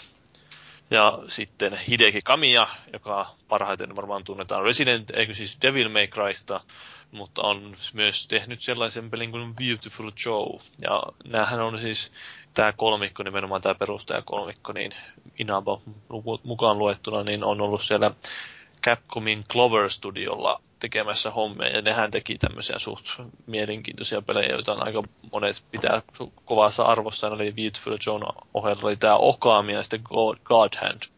Tämä God Hand ei ole mikään vissiin kauhean tunnettu peli, mutta sitä monet pitää kyllä erinomaisena. Mm-hmm. Mutta niin, tämä oli niin lyhyesti näitä, ketä, minkälaiset ihmiset täällä nyt oikeastaan on. Että mä nyt pistin teille tuohon niin kuin, tämmöisen hyvän giffinkin, joka kuvaa sitä, että minkälainen mies tämä Hideki Kamiya ainakin on. Että sitten on puhuttu tuolla äh, joskus mainittu podcastissa sinulla Twitterissäkin, että se on tuommoinen suht mielenkiintoinen persoona, mitä ilmeisimmin, että Twitterissäkin puhuu, mitä sylkisuuhun tuo välissä.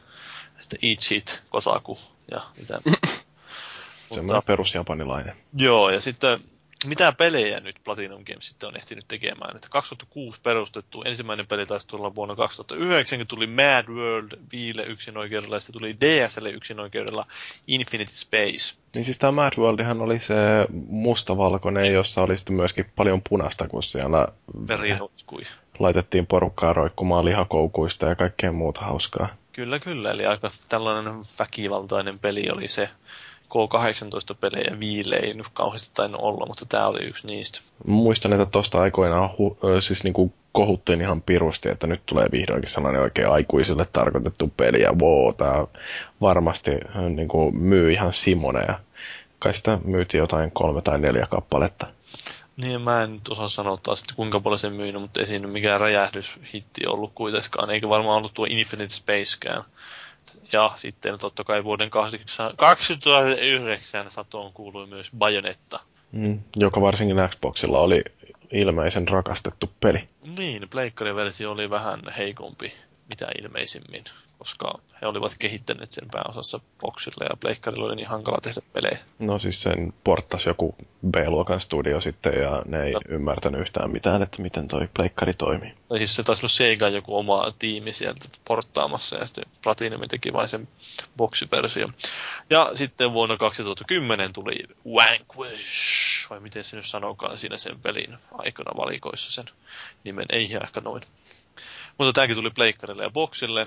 Ja no, Vanquishista voi nopeasti mainita, että se on myynyt niin kuin joskus maaliskuussa 2011 löysin maininnut, että se oli myynyt siihen mennessä 800 020. 820 000, vittu. Alle miljoona siis reilusti.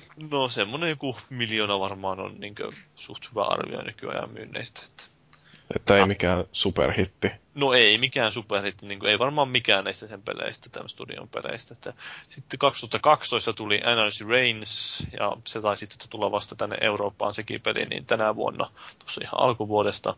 Ja sehän on tämmöinen vähän monipelipainotteisempi mättöpeli, jota on kehuttu kanssa aika paljon, mutta ei, ei ole kyllä varmasti myynyt mitään huuruja määriä, että se taisi tulla suoraan länteen tämmöisenä vähän halvempana julkaisuna.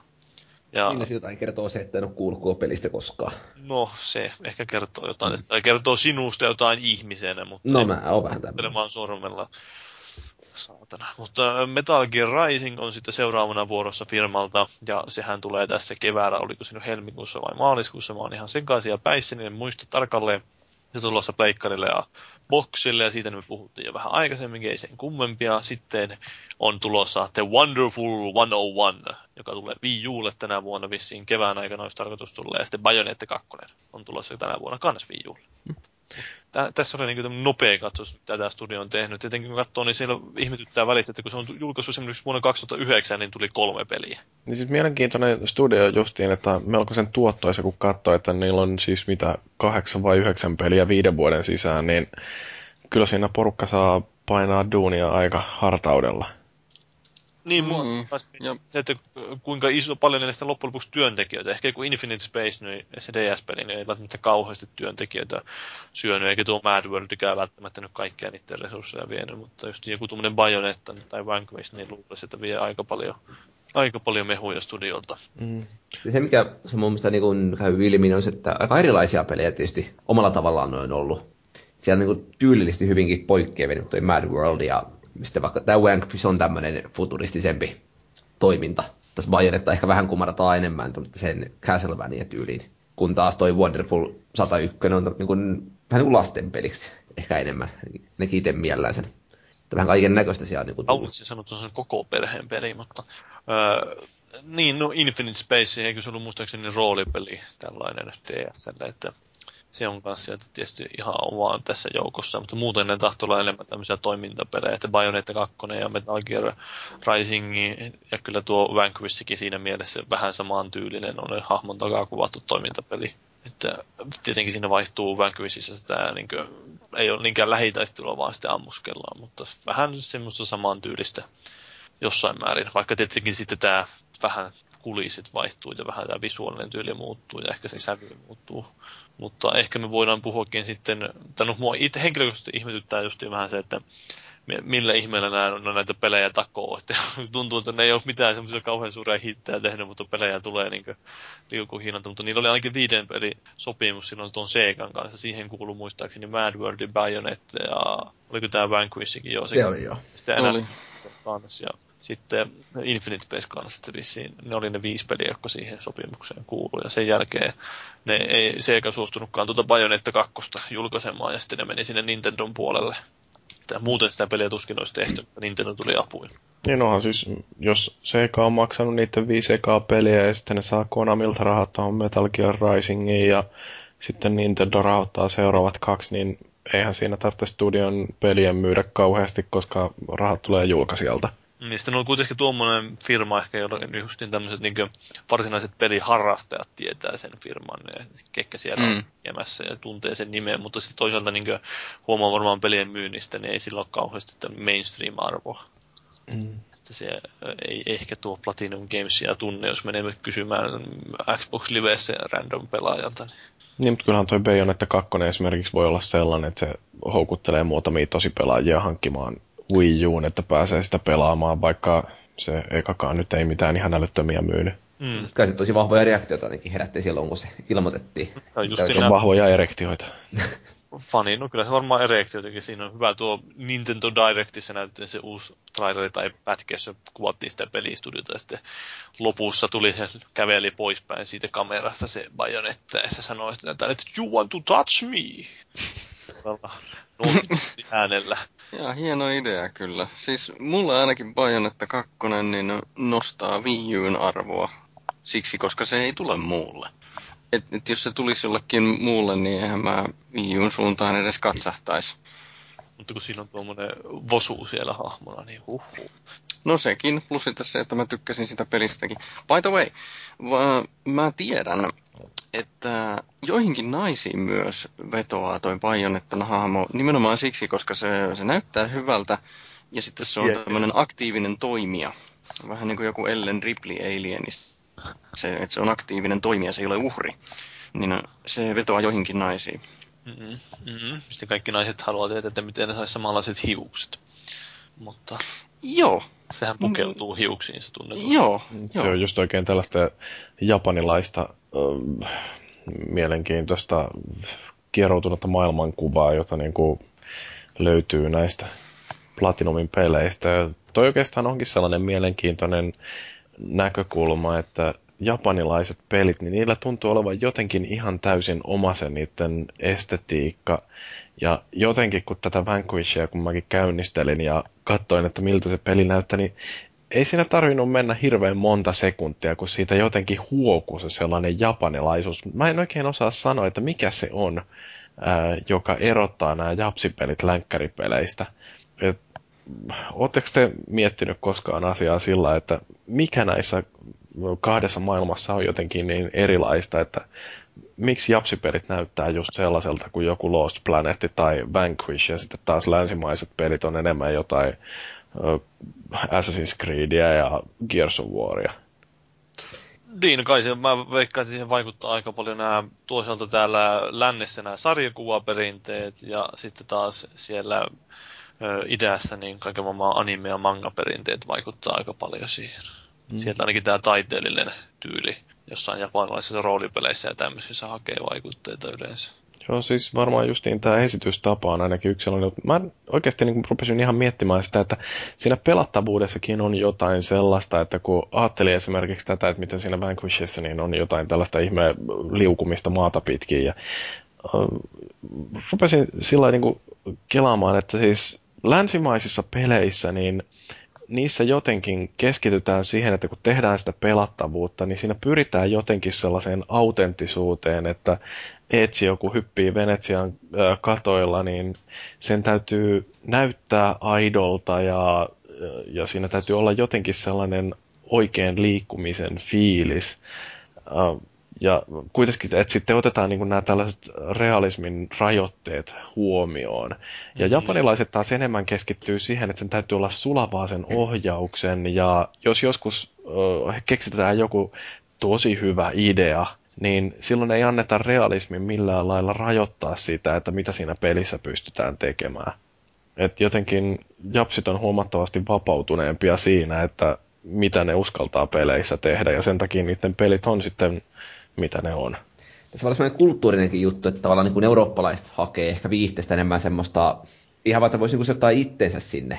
Vähän niin kuin lähti jossain antiikin kreikan teatterijutuista, kun taas Japanissa ehkä tuommoinen niin tietynlainen vähän niin kuin peliluola kulttuuri, jossa mennään niin kuin mätkimään kaikkea mahdollista arkadea, on niin kuin enemmän voimissaan.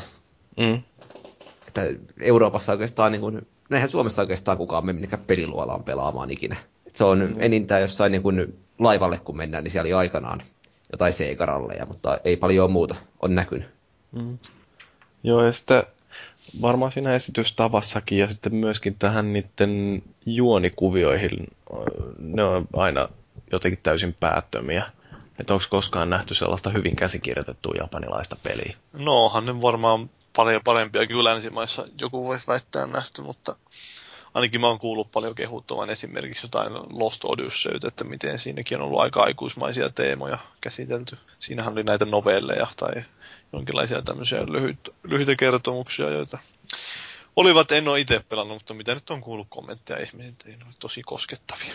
Onkohan tuossa aikuismaisissa teemoissa sitten toisaalta tämä, että kun japsit ei ymmärrä sitä, että mikä loukkaa ja, näitä länsimaisia ö, moraalikäsityksiä, niin ne vaan ei taas kerran rajoita sitä ajatteluansa ja sitä, että mikä on peleissä sallittua sillä, että miettii, että tämä on nyt jonkinlainen tabu. Että kaikki vaan lätkitään sinne peleihin, jos se tuntuu, että se tilanteeseen jotenkin erityisen hyvin sopii. Niin voiko sittenkin, että kuitenkin Japani on semmoinen aika pieni alue, vaikka se on ihmisiä niin maan perharasti, mutta tämä on yksi yhtenäinen kulttuurinen alue, kun taas ehkä Euroopassa ajatellaan enemmän Eurooppaa kokonaisuutena, niin mahtuu vähän kaiken näköistä hiihtäjää. Että täällä näin täytyy vähän niin kuin ajatella enemmän sitä, että mikä niin koko alueella toimii, ja se mikä Pohjois-Euroopassa on jees, niin ei välttämättä ole etelässä. Mm. Japanissa, kun se on, totta kai sielläkin on niin kuin erilaista aluetta, mutta pääasiallisesti niin kuin, se on yksi samantyyppinen kulttuuri. Ja ne sitten elää vähän niin kuin sen varjolla. Niin. No, mulla siis niin, niin kuin jotenkin, mitä mä oon noita japsipelejä yrittänyt pelata, niin mä oon vaan todennut, että ei ne yksinkertaisesti sovi mulle. Et mä en pysty pelaamaan niitä. Musta ne on niin kuin ärsyttäviä ja liian jotenkin sekavia. Ja... Niin siis niissä on monesti, niin kuin jossain japanilaisissa peleissä tahtoo olla, että se on, ne on enemmän pelimäisiä just niin kuin sä sanoit mm. sitä, että ei, ei yritetä niin kuin ehkä niin realistisia tehdä, vaan just esimerkiksi tuossa Vanquishissa, kun on se pisteytys on aika tärkeässä roolissa, se tahtoo olla monessakin pelissä, että niin kuin, aina kun on tämmöisiä japanilaisia toimintapelejä, niin kuin Devil May Cry ja muut, niin yleensähän niissä on aina sitten tason lopuksi annetaan jonkinlainen arvosana, että kuinka hyvin sä oot pelannut. Ja no ei pahemmin jossain Gears of Warissa tai tämmöisissä räiskintäpeleissä semmoisia ole. Niin. No siis kyllähän niissäkin tietysti, no joku Call of Duty monin peli, niin siinähän nyt on niitä pisteitä, mutta sekin niin, on niin, vähän niin, erilaista. Niin, yksin pelissä kuitenkaan sitten mm. Että ei yksin peli, se justi varmasti koettaisi, että se yksin pelissä olisi jossain Call of Dutyssä, niin se olisi tämmöinen niin elokuvamaisuus, että se, se kärsisi siitä, että japanilaiset ei yritä tehdä peleistä, tai harvoin yrittää tehdä mitään varsinaisesti elokuvamaisia siinä mielessä, kun länsimaissa yritetään tehdä, että on kauhean skriptattu. Kyllähän tämä Metal Gear Solidia voisi sanoa elokuvamaiseksi, mutta se on taas niin kuin täysin erilaista elokuvamaisuutta kuin jossain Call of Dutyssä. Mm. Että siinä on näitä ihan hemmetin pitkiä välinäytöksiä että käytetään suoraan, otetaan elokuvista niitä keinoja, kun taas jossain Call of Dutyssä sitten on tuotu sitä, että ne on käsikirjoitettu, mutta ne on edelleen usein sitä hahmon silmistä mm. kuvattua. Ja... Joo, kyllähän tuossa Vanquishissakin jonkin verran on niitä välinäytöksiä. Et just niin kuin sitä esitellään, mikä se hahmon, siis päähenkilön nimi nyt olikaan. Sam Gideon. Joo. Joo, niin mulla se kävi hermoille about saman tien. Se, niin kuin, se että onko tämäkin joku japanilainen juttu, että jotta voi olla kova jätkä, niin täytyy vetää röökiä. Niin, se on vähän niin kuin Solid Snake. Siis kyse voi oikeasti olla siitä, että jos katsoo näitä vanhoja öö, 60-70-luvun näitä länkkäreitä, niin niissähän ne poikkeuksetta ne kovat kaupoit polttaa sikaaria tai tupakkaa siinä. Niin voisiko se tulla jostain tämmöisestä? Mm, se voi olla mahdollista, mutta mua niin kuin se ei nyt ihan ensimmäinen, mutta aika pitkä välinäytös siinä alkupäässä, kun tämä Sam tapaa ensimmäistä kertaa sen ihme laivan komentajan siellä. Ja sitten tietysti, koska ollaan kovia jätkiä, niin toinen polttaa tupakkaa ja sitten tapellaan. Ja mm, se niin kun, niiden vuoropuhelu siinä oli täysin älytöntä ja pullistelevaa ja mua niin kuin vitutti se heti siinä alusta just, lähtien. Se on just niin tämmöinen, että niin Vanquishissakin, että ja no joku Metal Gear Solid on vastaavasti kans kauhean tämmöistä kornia, ja sitten se Vanquishissakin tuntuu siltä, että okei, ehkä tämä yrittää olla enemmän parodia siitä, mitä länsimaisissa niin peleissä nähdään ja länsimaisissa viihteissä, mutta sitten välissä se tuntuu, että ei tämä ehkä olekaan parodia, vaan se on ihan vakavasti tehty, sillä on tyylitelty niin siihen suuntaan. Ja mulle tuli sitä nimenomaan toi sama fiilis, että se olisi niin kuin tehty vähän niin kuin kostoksi siitä, että eurooppalaiset pilkkaa japanilaisten niin kuin pelikulttuuria, tämmöistä Final Fantasy-tyylistä elämää suurempaa meininkiä. Että noista niin piruuttaa on tehnyt eurooppalaisen sama, että no tätä paskaa teidän pelit sitten on. Että vähän semmoista niin piikkiä Gears of Warille sun muille, että äijät puhuu bassoäänellä ja sitten niin kuin dialogin taso on sitä luokkaa, että, että Shakespeare kääntyy haudassaan ja näin. Ja vaikka siis tosiaan niin eihän se tietynlainen huumori kanna ihan loppuun asti, mutta silti mulle jäi semmoinen fiilis sitä, että se olisi tehty lähinnä niin kuin parodia hengessä. Et ei niinkään semmoitteeksi Family Guide-tyyliseksi vitsailuksi, vaan nimenomaan sellaiseksi, että vähän näytetään, että te olette tämmöteen toiminnan tosissanne. Tämä ei teillekään ihan putkeen mene. On niin hienostunutta parodiaa, että sitä on todella vaikea tunnistaa sitten. Niin, se mä olisin odottanut melkein, että siinä olisi ollut enemmän just semmoista vähän ylilyötyä parodiointia. Kun se on ihan naurettava esimerkiksi se kaveri, joka siinä kulkee siinä rinnalla ja loppujen lopuksi paljastuu pajiksi. Kaikki varmaan on tosi yllättyneitä, että se paljastuu siinä. Joo, mä tänään hetken aikaa sitä pelasin lisää ja paria ekaa kenttää. Siinä tosiaan tämä Burns, niin tulee semmoinen iso vihollinen sinne, niin ainoa me möreillään, että I need a bigger gun. Joo, ja se, ei muuta. Semmoista oikein kliseistä ja rasittavaa kyllä se, se murina sen Burnsin justi alkaa ottaa päähän siinä pelin aikana. Eikö sillä ole sama ääni kuin tuossa Mass Effectissä on tää... Gruntti vai? Niin. Saa, saa siinä olla, että se on tää hetkinen, mikä sen nimi olikaan, tää vitsi, kun mä en enää muista. Steve, o, oliko Bloom, Steve? Steve Bloom. Varmaan. Se saattaa ollakin. No, mä voin katsella. Burns, ei jaa, toi on japaninkielinen. Ää, Steve Bloom. Joo, se on. Se on silloin joka pelissä käytännössä semmoinen melkein kyllä sekin sama on myrisevä ääni, mutta vähän pidemmän päälle rasittava. No, mutta kukaan ei varmaan pelaa Vanquishia sen tarinan takia, ja Paavimaan muistelen, että sä oot ainakin sitä kehunut nimenomaan sen takia, että se pelattavuus siinä on jotenkin aika briljanttia. Niin... No en mä nyt tiedä, onko mä nyt kehunut välttämättä, mutta ihan sanonut, että se on ihan jees. Niin, no mutta siis kerros nyt, minkälaista sitä on pelata. Öö, no sehän on, niin, jos nyt tämmöinen länsimainen pelaaja sitä lähtee pelaamaan, eikä ole pelannut kauheasti japanilaisia pelejä, niin... Niin pelaa sitä todennäköisesti väärin. Niin, niin pelaa sitä niin kuin suojautumisen pohjautuvana räiskintäpelinä, eli siinä on mahdollisuus käyttää suojaa, mutta tämä niin pääjuju siinä on, että se hahmolla on se haarniska, semmoinen hieno voimaharniska, ja sitten siinä on semmoiset jonkinlaiset rakettimoottorit, niin se pystyy vetämään semmoisia pieniä boosti-slideja, eli liukumaan polvillaan, ja sitten toisaalta se pystyy hidastamaan aikaakin, kun käyttää oikein te- oikeita temppuja tekee, että se on suht yksinkertaista, että miten pystyy aktivoimaan sen ajan hidastuksen. Ja sitten nämä temput totta kai kuluttaa, kuluttaa sitä energiamittaria, ja sitten kun sen kuluttaa se energiamittarin loppuun, niin se kestää tovi, että se latautuu, että se ylikuumenee se sun haarniskas siinä. Ja vähän niin kuin sen pelin niksinä onkin se, että ei, ei, ei kannata, tai pitäisi koko ajan osata tarkkailla sitä mittaria ja ikinä kannattaisi kuluttaa aivan loppuun asti sitä, koska sä joudut ottaa sitten niin kauan, että sä pääset käyttämään uudelleen sitä. Ja sitten sä joudut menemään sinne suojaan. Ja tää taas, tää suojautuminen on siinä ikään kuin tämmöinen pakollinen paha, josta sitten sakotetaankin siinä, kun tulee se pisteytys. Niin siellä katsotaan, että kuinka paljon sä oot ollut suojassa aikaa ja siitä otetaan pisteitä pois.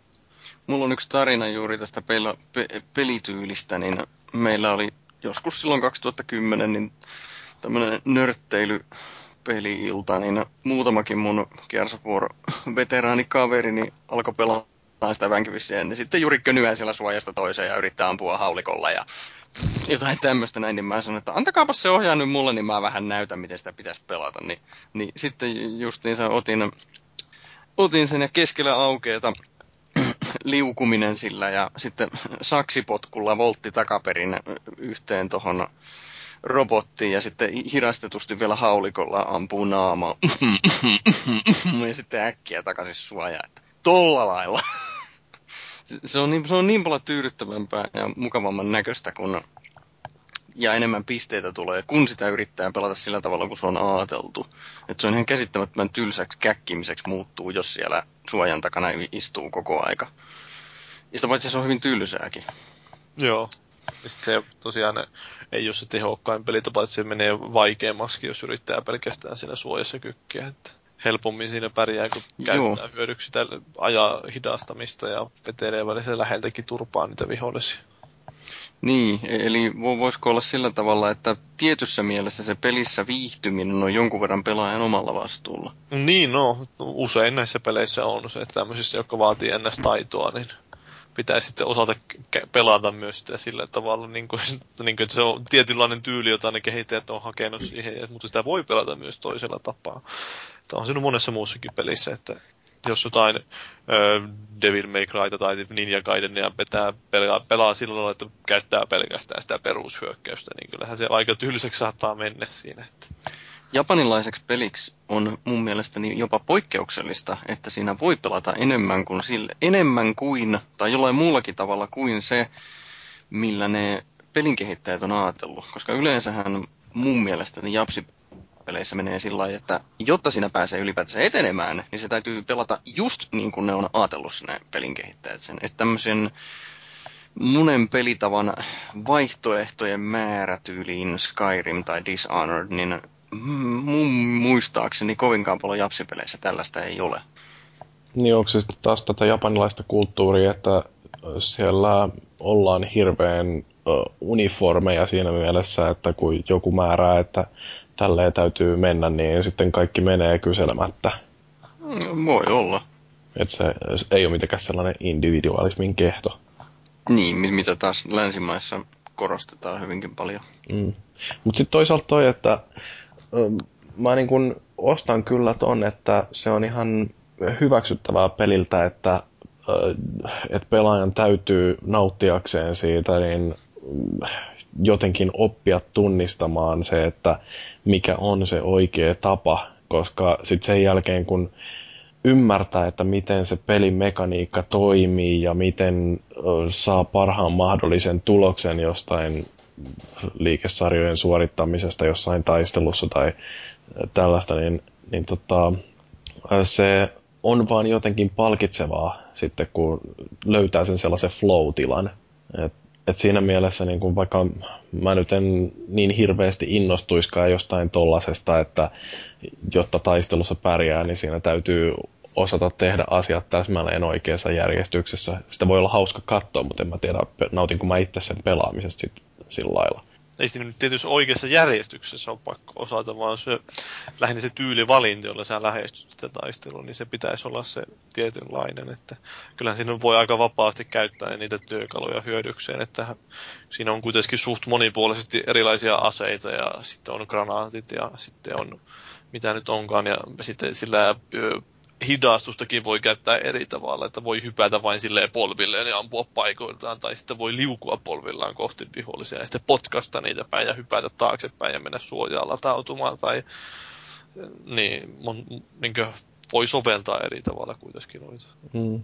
Onkohan tuossa sitten jotain sellaisia perinteitä löytyy jostain japanilaisista lähitaistelulajeista, että kun karatessa on esimerkiksi nämä katat, jotka on sellaisia tarkkaan määriteltyjä liikesarjoja, niin sellaisen kun osaa tehdä, niin sitten periaatteessa pitäisi pystyä pärjäämään jotain mm, vihollisjoukkoa vastaan ja jotain tämmöistä on yritetty hakea sitten noissa mm. peleissäkin. En tiedä. Se, sehän vissiin oli ollut jonkinlainen anime-sarja sen, tai anime sen inspiraationa tuolle pelille, tämmöinen kuin Cashem, joku 70-luvun anime. Mutta, ja se lähinnä se valittiin aseet nimenomaan sen takia, että kun ne oli God Handissa se Mikami oli jo viimeksi tämmöistä lähitaistelua tehnyt, niin halusi sitten kokeilla aseita. Hmm. Ja, mutta, mutta, mutta, niin mitäs muuta tuosta nyt voisi No Fellohan lupasi referoida meille lyhyesti sen, että mikä tuon pelin tarina on. Oh, niin. Mm, äh, joo. Venäjä valtaa avaruudessa olevan avaruusaseman, joka keräilee aurinkoenergiaa jenkeille. Sitten se muutetaan aseeksi ja laitetaan kiertoradalta San Francisco lihoiksi. Ja sitten uhataan tehdä sama New Yorkille. Ja ne, jenkithän eivät neuvottele terroristien kanssa, joten he lähettävät kommandojoukon avaruusasemalle näyttämään närhemunat. Ja yksi näistä on sitten hieman erikoinen valkopukuinen äh, solttu nimeltä Sam Gideon ja sitten tapellaan ja pam pam pam ja ja. Mm, sitten kaikki kuolee onnellisena. Niin. Sitten paljastuu, tässähän se oli. paljastuu erilaisia takinkääntötemppuja sieltä. Joo, mutta ei ne nyt oikeasti mitenkään kauhean ihmeellisiä ole. No eipä ne oikeastaan. Se tarina siinä on vähän tämmöinen, että huha hei en mä sitä käytännössä paljon paskaakaan muista. Että... No se sama juttu, että tarina jäi niin kuin tosi etäiseksi loppujen lopuksi, mutta se ihan lopussa tapahtuva kohtaus, missä peli loppuu, niin sa, no ei nyt viitisi spoilata kuka ampuu itsensä, mutta se oli niin kuitenkin tavallaan kauhean sykähdyttävä dramaattinen kohtaus. Ja vähän tuli puskista. Et ei mitään muistikuvaa, että miksi se teki niin, mutta kunhan nyt vaan ampuu. Se oli niin säväyttävä. että Niin. Ne mietit, että se olisi kyllä tosi siistiä, jos joku näistä hahmoista yllättäen ampui sitten. Niin. sitten mietittiin, no tuo ampui itse.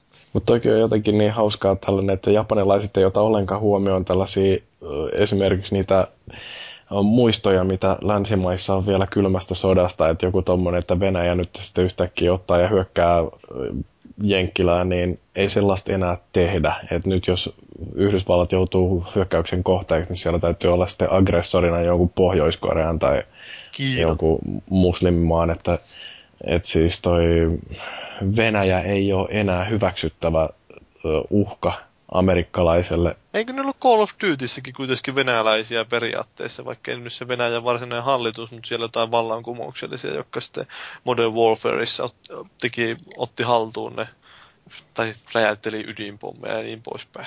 Mm, no joo, hyvä pointti. Mutta, mutta tota, niin tosiaan, että sekin oli sitten joku sellainen ö, irtojoukko siellä, niin mutta sitten vielä, että miten nämä venäläiset oli esitettykin siinä. Oli se että, tässäkin mun mielestä joku irtojoukko, että ei se ollut mun mielestä niin kuin varsinaisesti Venäjän nämä niin No, nehän oli tehnyt joku vallankumouksen siellä. No niin, no, mutta vähän sama idea kuin Call of Dutyssä, että ei, se, ei se voi kaikki asiat ei voi katsoa vaan sillä, että no hän on japanilaisia, niin Mm, mutta siis kyllähän se, miten se esitettiin, se venäläinen kenraali, vai No joo, se se oli niin se vähän- oli taas niinku pikkasen vedetty överiksi. klassinen. You're un... You're un... Vit... Ah! Vitsi, kun mä en osaa sanoa sitä. Your unconditional surrender. Niin, se meni. Joo, se vaati sitten, että mitä, mitäs tässä nyt, mitä te vaaditte, että kun räjäyt, että et räjäyttäisi New Yorkiakin, niin, tai räjäyttäisi, räjäyttäisi, sulattaisi ihmisiä. Mm. Mutta niin, mutta sitten jos nyt vielä, no onko tuossa tarinasta nyt sen kummempaa mitään pohdintaa? Ei kai siitä ole, se on paskaa. Ei sitä alun perinkään kai ollut mitään. No niin, mutta siis äh, siitä nyt vielä mitä nyt tuosta pelimekaniikoista, niin se mun mielestä se vähän hu- äh, selvin, selvin heikkous siinä pelimekaniikassa on se energiasysteemi. Että nyt kun mä rupesin pelaamaan sitä uudelleen, niin mulla kesti taas niin hetken aikaa tajuta, että miten helvetissä tästä nyt mä en tiedä, että milloin mä oon kuolemassa ja milloin mä en ole, kun se antaa niin huonosti palautetta niistä osumista. Ja toisaalta siinä ei ole semmoista selkeitä energiamittareita, vaan ne on ne haarniskaan valot, jotka kertoo, että okei, missä tilassa se on ne luoteja siinä lentelee kuitenkin ja välissä näyttää, että sua ei kunnolla osu, mutta siltä sä menetät energiaa. Ja se jotenkin vaikeuttaa vähän aluksi sitä lähestymistä niihin taisteluihin, että hoksaa, että milloin pitäisi niin mennä vetäytyä tai mennä johonkin suojaan tai väistellä aggressiivisemmin. Onko toi, opettaako se peli sitten sun mielestä sillai riittävän hyvin, että miten siinä ne mekaniikat toimii vai onko se vaan niin kuin, että siellä täytyy itse onnistua jotenkin lukemaan siitä, että En mä muista yhtään. yrityserehdysmenetelmällä ja sekään ei aina välttämättä toimi sitten. Siitä on niin Mun- kauan, Siis mun piirissä se meni sillä tavalla, että mä näin siitä trailereita, että mitä sillä voi tehdä, niin sitten mä rupesin matkiin sitä siinä pelaamissa. Ja sitten kun mä tosiaan kattelin, kun nämä kaverit pelas, jotka ei ollut sitä pelannut, niin nehän ei osannut sitä justiinsa. Mutta sitten kun mä olin näyttänyt niille 10 sekuntia, muistaakseni, vai 15 sekuntia, että mit, miten että tällä tavalla kokeile, niin sitten se niin kuin rupesi sujumaan. Eli toisin sanoen mun kokemus on se, että matkimalla pääsee alkuun siinä. Mutta annoiko sä sen kavereille sen niin peliin käyntiin, niin laitoiko sen niille heti alusta vai niin pistikö sä jossakin keskelle peliä tai miten sä pistit ne pelaamaan?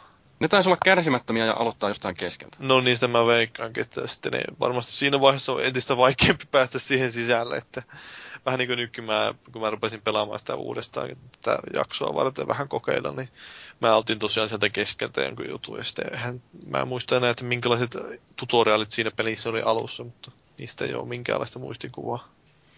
Mm. Mm. Mm. Niin, no mutta pikkasen on jo noita jotain omia mietteitä tullutkin, mutta mitä teille jäi siitä pelistä? Ei, kun puhutaan vielä niistä asepäivityksistä. Se on Pitääkö nimittäin kummallinen. Okei. Niin se to, tosiaan siinä pelissä on se systeemi, että kun, jos esimerkiksi sulla on neljä asetta, tai kolme asetta pystyy olemaan samanaikaisesti plus granaatit käytössä, ja sitten... Ei, ei, ei, ei, se on yksi ainoa ase, joka muuntautuu No, lennosta. no niin on, mutta ne on käytännössä kolme eri asetta. Joo, joo, joo, joo. Mut, mutta kumminkin Se on se sillä ei, se ei ole kolme erilaista asetta, jotka pyörii, vaan se yksi ja sama tykki, niin Joo, muuttuu. se on sinänsä huvittava, että miten se sitten on siltikin rajoitettu, että pystyy olemaan vain kolme, mutta kai sillä on jotain rajoitetusti muistia siellä, että se ei pysty muuntautumaan aina kuin kolme kerrallaan, mutta... Ja tietysti ammukset vaihtuu välissä. Niin, ja kaikkea tuommoista hienoa, mutta ei kai sillä ole mitään merkitystä, se on japanilainen peli, mutta... Öö, niin, siis ideana on se, että sitten jos sulla ei ole, tai jos sulla on ase siellä varastossa ja sulla on täydet panokset siihen ja sä löydät sen saman aseen taistelukentältä, sä poimit sen ylös, niin sitten siihen tulee siihen aseen, saa vähän niin kuin lisää ränkkiä. Ja sitten kun tarpeeksi monta kertaa tämän tekee, niin se ase sitten päivittyy. Tai ja sitten jos kuolee. Niin oota nyt vaihtoehtoisesti Joo, voi löytää myös päivityksiä sieltä taistelukentältä, semmoiselta, joka suoraan päivittää sen, joka sulla on nyt tällä hetkellä valittuna, niin suoraan päivittää eteenpäin. Mutta sitten kun tosiaan kuolee, niin tapahtuu jotain, mitä mä en edes muista. No siis se pakittaa se, siis joka kuolemasta se aseen päivitystaso laskee yhden pykälän tak- taaksepäin. Niin onko se, suoraan se, ei se, onko se kokonaispäivitystaso vai se, niin se ikään kuin se alitaso?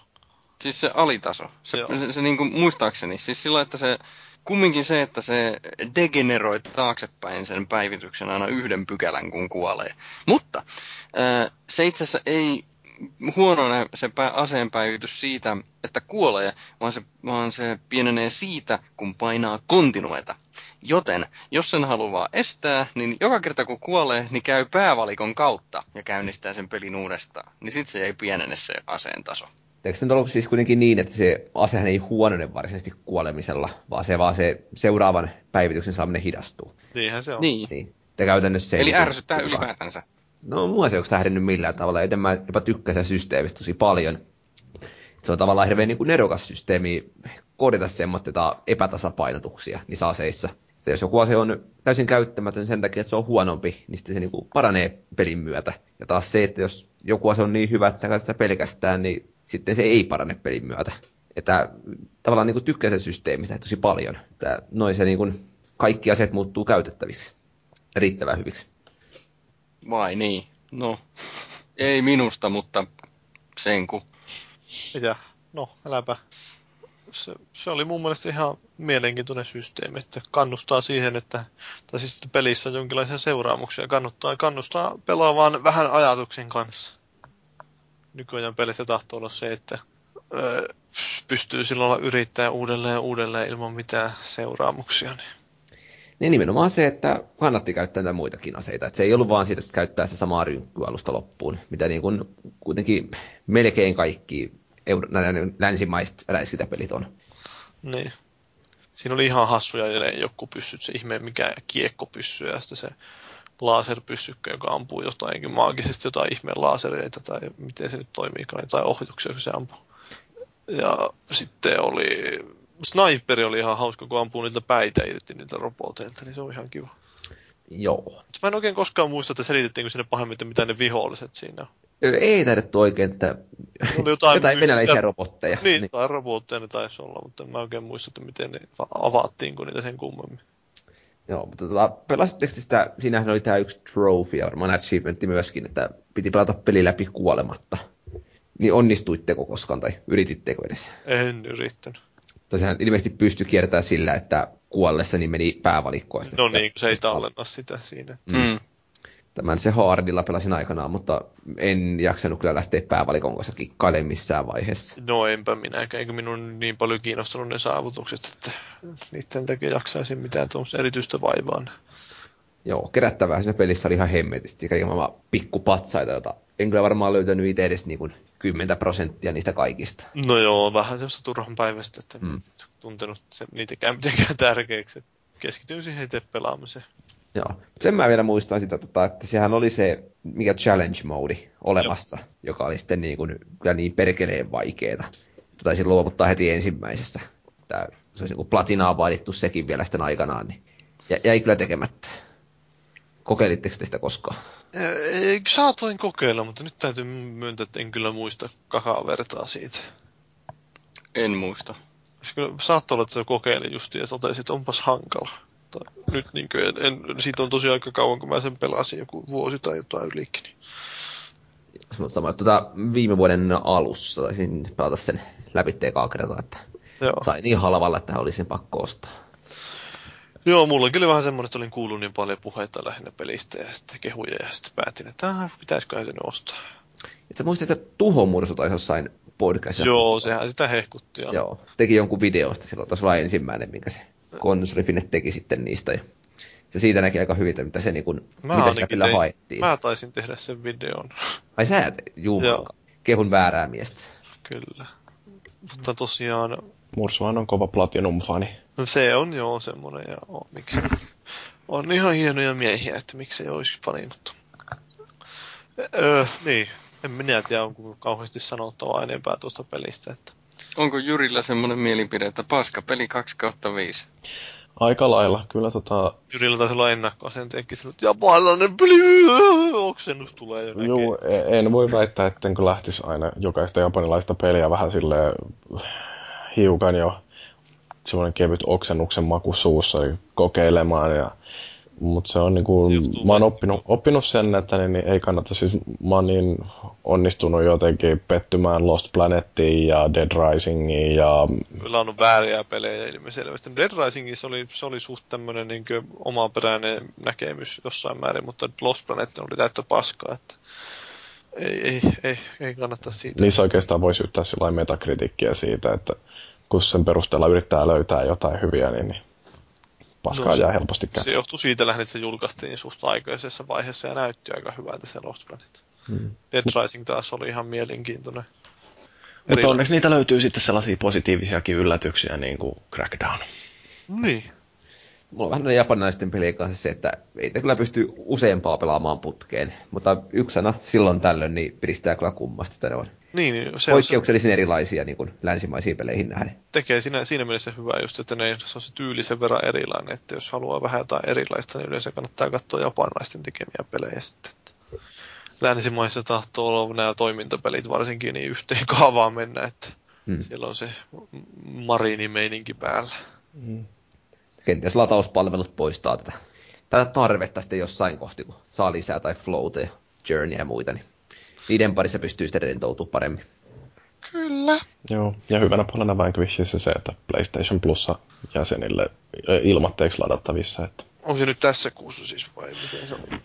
Ö, se taitaa olla siellä nyt siinä Instant Game Collectionissa, että Joo. jos tässä nyt seuraavan puolen vuoden tai vuoden aikana liittyy PlayStation Plussa jäseneksi, niin sieltä voi Vanquishin käydä itsellensä poimimassa. Mä sanoisin Vanquishin hyväksi puoleksi sen, että se on just oikein mittainen. Se on noin 5-6 tuntia muistaakseni, kun sen pelaa läpitte. Ja se peli päättyy justiinsa, kun se alkaa pitkästyttämään se toiminta siinä.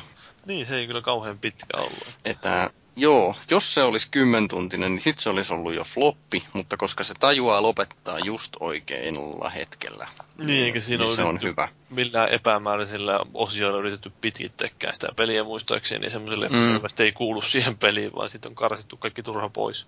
Kyllä, 4 kautta 5.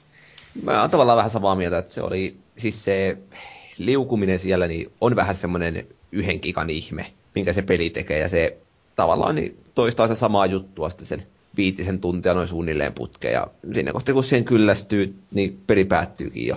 Että en haluaisi pelata oikeasti uudestaan läpi, se on niin kuin nähty, mutta sen yhden kerran, niin etenkin jos ilmaiseksi saa, niin erinomaisen hyvä peli. Semmoinen 4 kautta 5 on aika, aika jämpti sillä. Joo. Eli mitä meidän keskiarvoksi siitä tulee? 1 kautta 5. Mm, mä sanoisin, että se tulee se 7,5 kautta 10. Okei. Okay. IGN-arvosanalla. Niin. Eli hyvä. Joo. No hyvä. Tästä No hyvä. jaksostakin voi sitten jättää meille palautetta ja kertoa, että minkälaisen arvosanan antaisi. Se onnistuu mahdollisesti taas joskus tuolla äh, meidän podcasti-sivulla, jossa voi jaksoille antaa tähtiä. Mutta tietysti meillä on muitakin palautekanavia, kuten foorumit silloin, kun ne toimii, ja sitten meidän sähköpostilaatikko, joka toimii todennäköisesti paremmin, eli tämä podcast.konsolifin.net. Sitten on Facebook, joka on myöskin ihan varten otettava vaihtoehto, ja sitten Twitter, jota kautta meille on tullut tällä viikolla ainoa luettava palaute. Me ollaan tämän at Pasi Salonen nimimerkin kanssa käyty keskustelua podcastin ja Twitterin välityksellä siitä, että onko aselait hyvä vai huono juttu. Ja viime viikolla mä totesin näistä aseellisista rikoksista, joita Jenkkilässä tehdään, että niitä tapahtuu aika paljon, että 10 000 murhaa vuosittain ja sitten niitä kaikkia muitakin kivoja juttuja, niin Pasi kysyy täällä, että kun luettelit murha kautta tappolukuja, otitko huomioon lailliset ja laittomat aseet vai niputitko kaikki yhteen? No itse asiassa mä yritin etsiä tästä jotain tilastotietoa, että mikä on se osuus, että mitä tehdään laittomilla ja laillisilla aseilla, ja sieltä jostain löytyi tällainen tilasto liittovaltion viranomaisilta, että 99 prosenttia rikoksista, joita tehdään, on laittomasti hankituilla aseilla.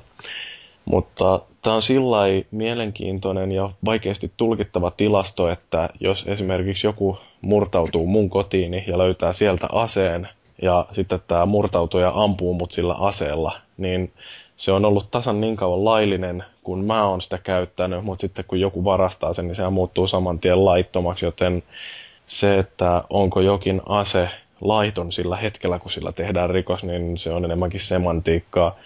Um, musta mielenkiintoisempaa olisi yrittää jäljittää se, että kuinka iso osa niistä aseista on alun perin myyty laillisesti, ja mä luulen, että silloin taas niitä on hiukan enemmän kuin se yksi prosentti. Että tota, tämä on vähän sellainen kysymys, että jos aseita myytäisiin laillisesti vähemmän, niin olisiko niitä laittomastikin liikkeellä vähemmän. Ja jälleen kerran, 10 000 aseellista tappua Amerikassa vuosittain on noin 30-kertainen määrä suhteessa mihin tahansa muuhun länsimaahan. Nämäkin on semmoisia juttuja taas, että jos jotain muutoksia tehdään, niin ne vaikutukset tuskin nyt näkyy ihan niin kuin vuoden ja kahden sisällä, vaan siinä kanssa pitää sitten olla tosi pitkäjänteinen tämä tarkasteluväli. Mm, no silloin kun Brittilässä ja Australiassa, joissa molemmissa oli joku tällainen massa ammuskelu ja sen seurauksena sitten molemmissa kiristettiin aselakeja ja siellä on aseellinen väkivalta tietysti vähentynyt sitten näiden lakien voimaantulon jälkeen. Että se ei ole ihan yhdessä tai kahdessa yössä, kun se muutos tapahtuu, koska sitten täytyy odottaa, että ne aseet poistuu sieltä markkinoilta. Mutta muuten me ei pystytä nyt justiin palautetta käsittelemään, koska foorumi on edelleen nurin saatana. Niin on.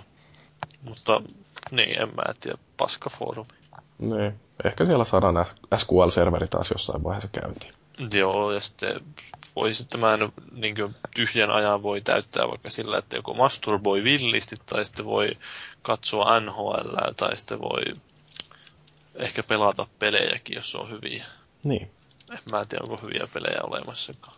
XCOM nyt on ainakin.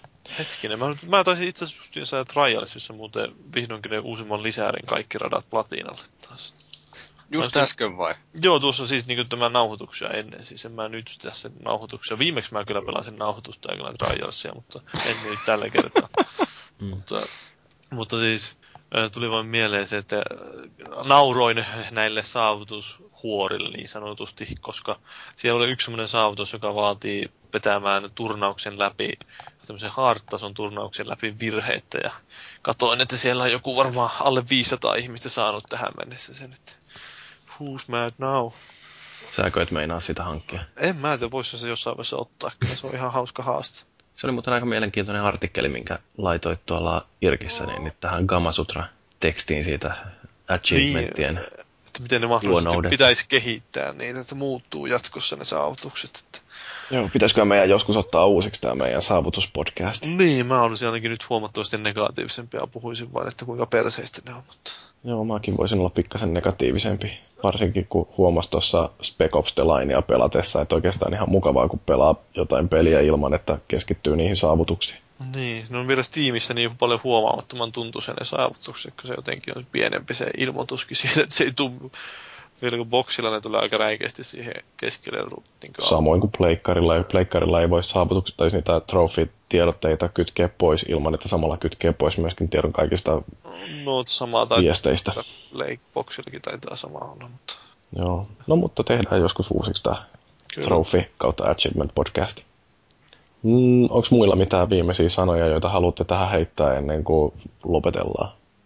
No ei varmaan sen kummosempia, paitsi tämä Viaplay on aika hieno palvelu.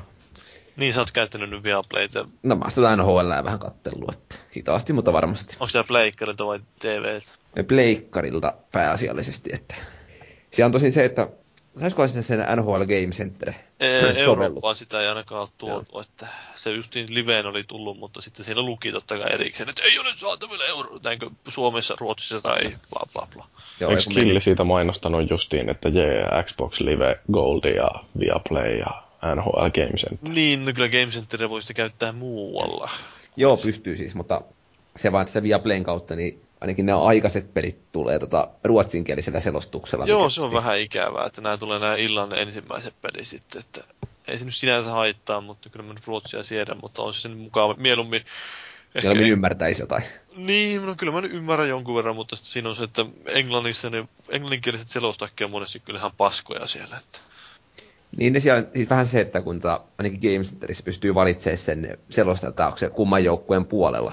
Niin, no joku niillä on totta kai vielä ne, että ne on kauhean hiljaa, kun tulee toiselle joukkueelle maalia, ja sitten tulee yhdelle joku, niin se on vähän niin kuin se Tuton selostaja oli silloin, että Niin, tai se on, aikamoinen lampaan kulli tuli sieltä maalivahdin. No niin, mulla ja, mu- mulla ja Valuikilla on viimeisinä sanoina se, että podcast sadannen nauhoituksessa meillä on pyhä aikomus ja tavoite nähdä Jyri alasti. Hommat. no. Joo. Mutta, mutta ennen kuin lopetamme, niin mä tämä Vissiin on pohdittu, että mikä olisi seuraava äh, leitutojen parttipeli, niin no ilmeisesti siellä on Jyri ehdotellut Biosokkia vai kuka se oli? No siis mun mielestä Bioshock voisi olla ihan hyvä ottaa käsittelyyn, kun tulee se Infinite, mutta se ei tainnut tulla vielä ensi Se kuussa. tulee maaliskuussa. Niin. Olisiko Army of Two? Ei missään Ei kiinnosta nimessä. ketään. Mutta no, en mä tiedä, onko tää liian aikainen, mutta ehkä mäkin saisin joskus pelattua tuon Spec Opsin joskus pelattua läpi, kun mulla on se koneella, mutta ää, siitähän on kirjoitettu kirja, kirjakin jopa sitä pelistä. Aha. Sitä, jossa sitä niin kuin kriittisesti pohditaan sitä peliä. Ja tämä nyt, ja sitten on sitten erilaisia artikkelejakin ollut tästä aiheesta. Että siinä mielessä, jos vielä haluaisi valmistaa, niin voisi perehtyä siihen, että mitä sitä on puhuttu niin kuin mediassa, koska se oli tämmöinen harvinainen toimintapeli siinä mielessä, se nostatti vähän keskustelua muuten kuin vain kohauttamalla tisseillä tai muulla. Mm. Mua aina kiinnostaa pelit, jotka jollain tavalla ottaa kantaa ja joissa on ajatusta ja jos niistä pystyy kirjoittamaan kirjan, niin sehän on mielenkiintoista. Mm. Ja sitten tämä Tom Bisseli oli myös kirjoittanut ihan mielenkiintoisen artikkelin. Artikkelin muistaakseni myös niin ikään siitä pelistä. Mutta niin, no katsotaan sitä ehkä sitten myöhemmin, että kumpi näistä nyt, tai mikä peli otetaan käsittelyyn. Ensi kuussa tosiaan varmaan ei välttämättä biosokkia vielä kannata. Joo. No, joka tapauksessa tämä oli jakso numero 97. Kiitos kuuntelijoille, kiitos Felis Leo, kiitos Paavia, kiitos Valuiki. Mä oon Jyri ja ensi viikolla onkin sitten jo ensi kuu ja kaikki mikä siihen sisältyy.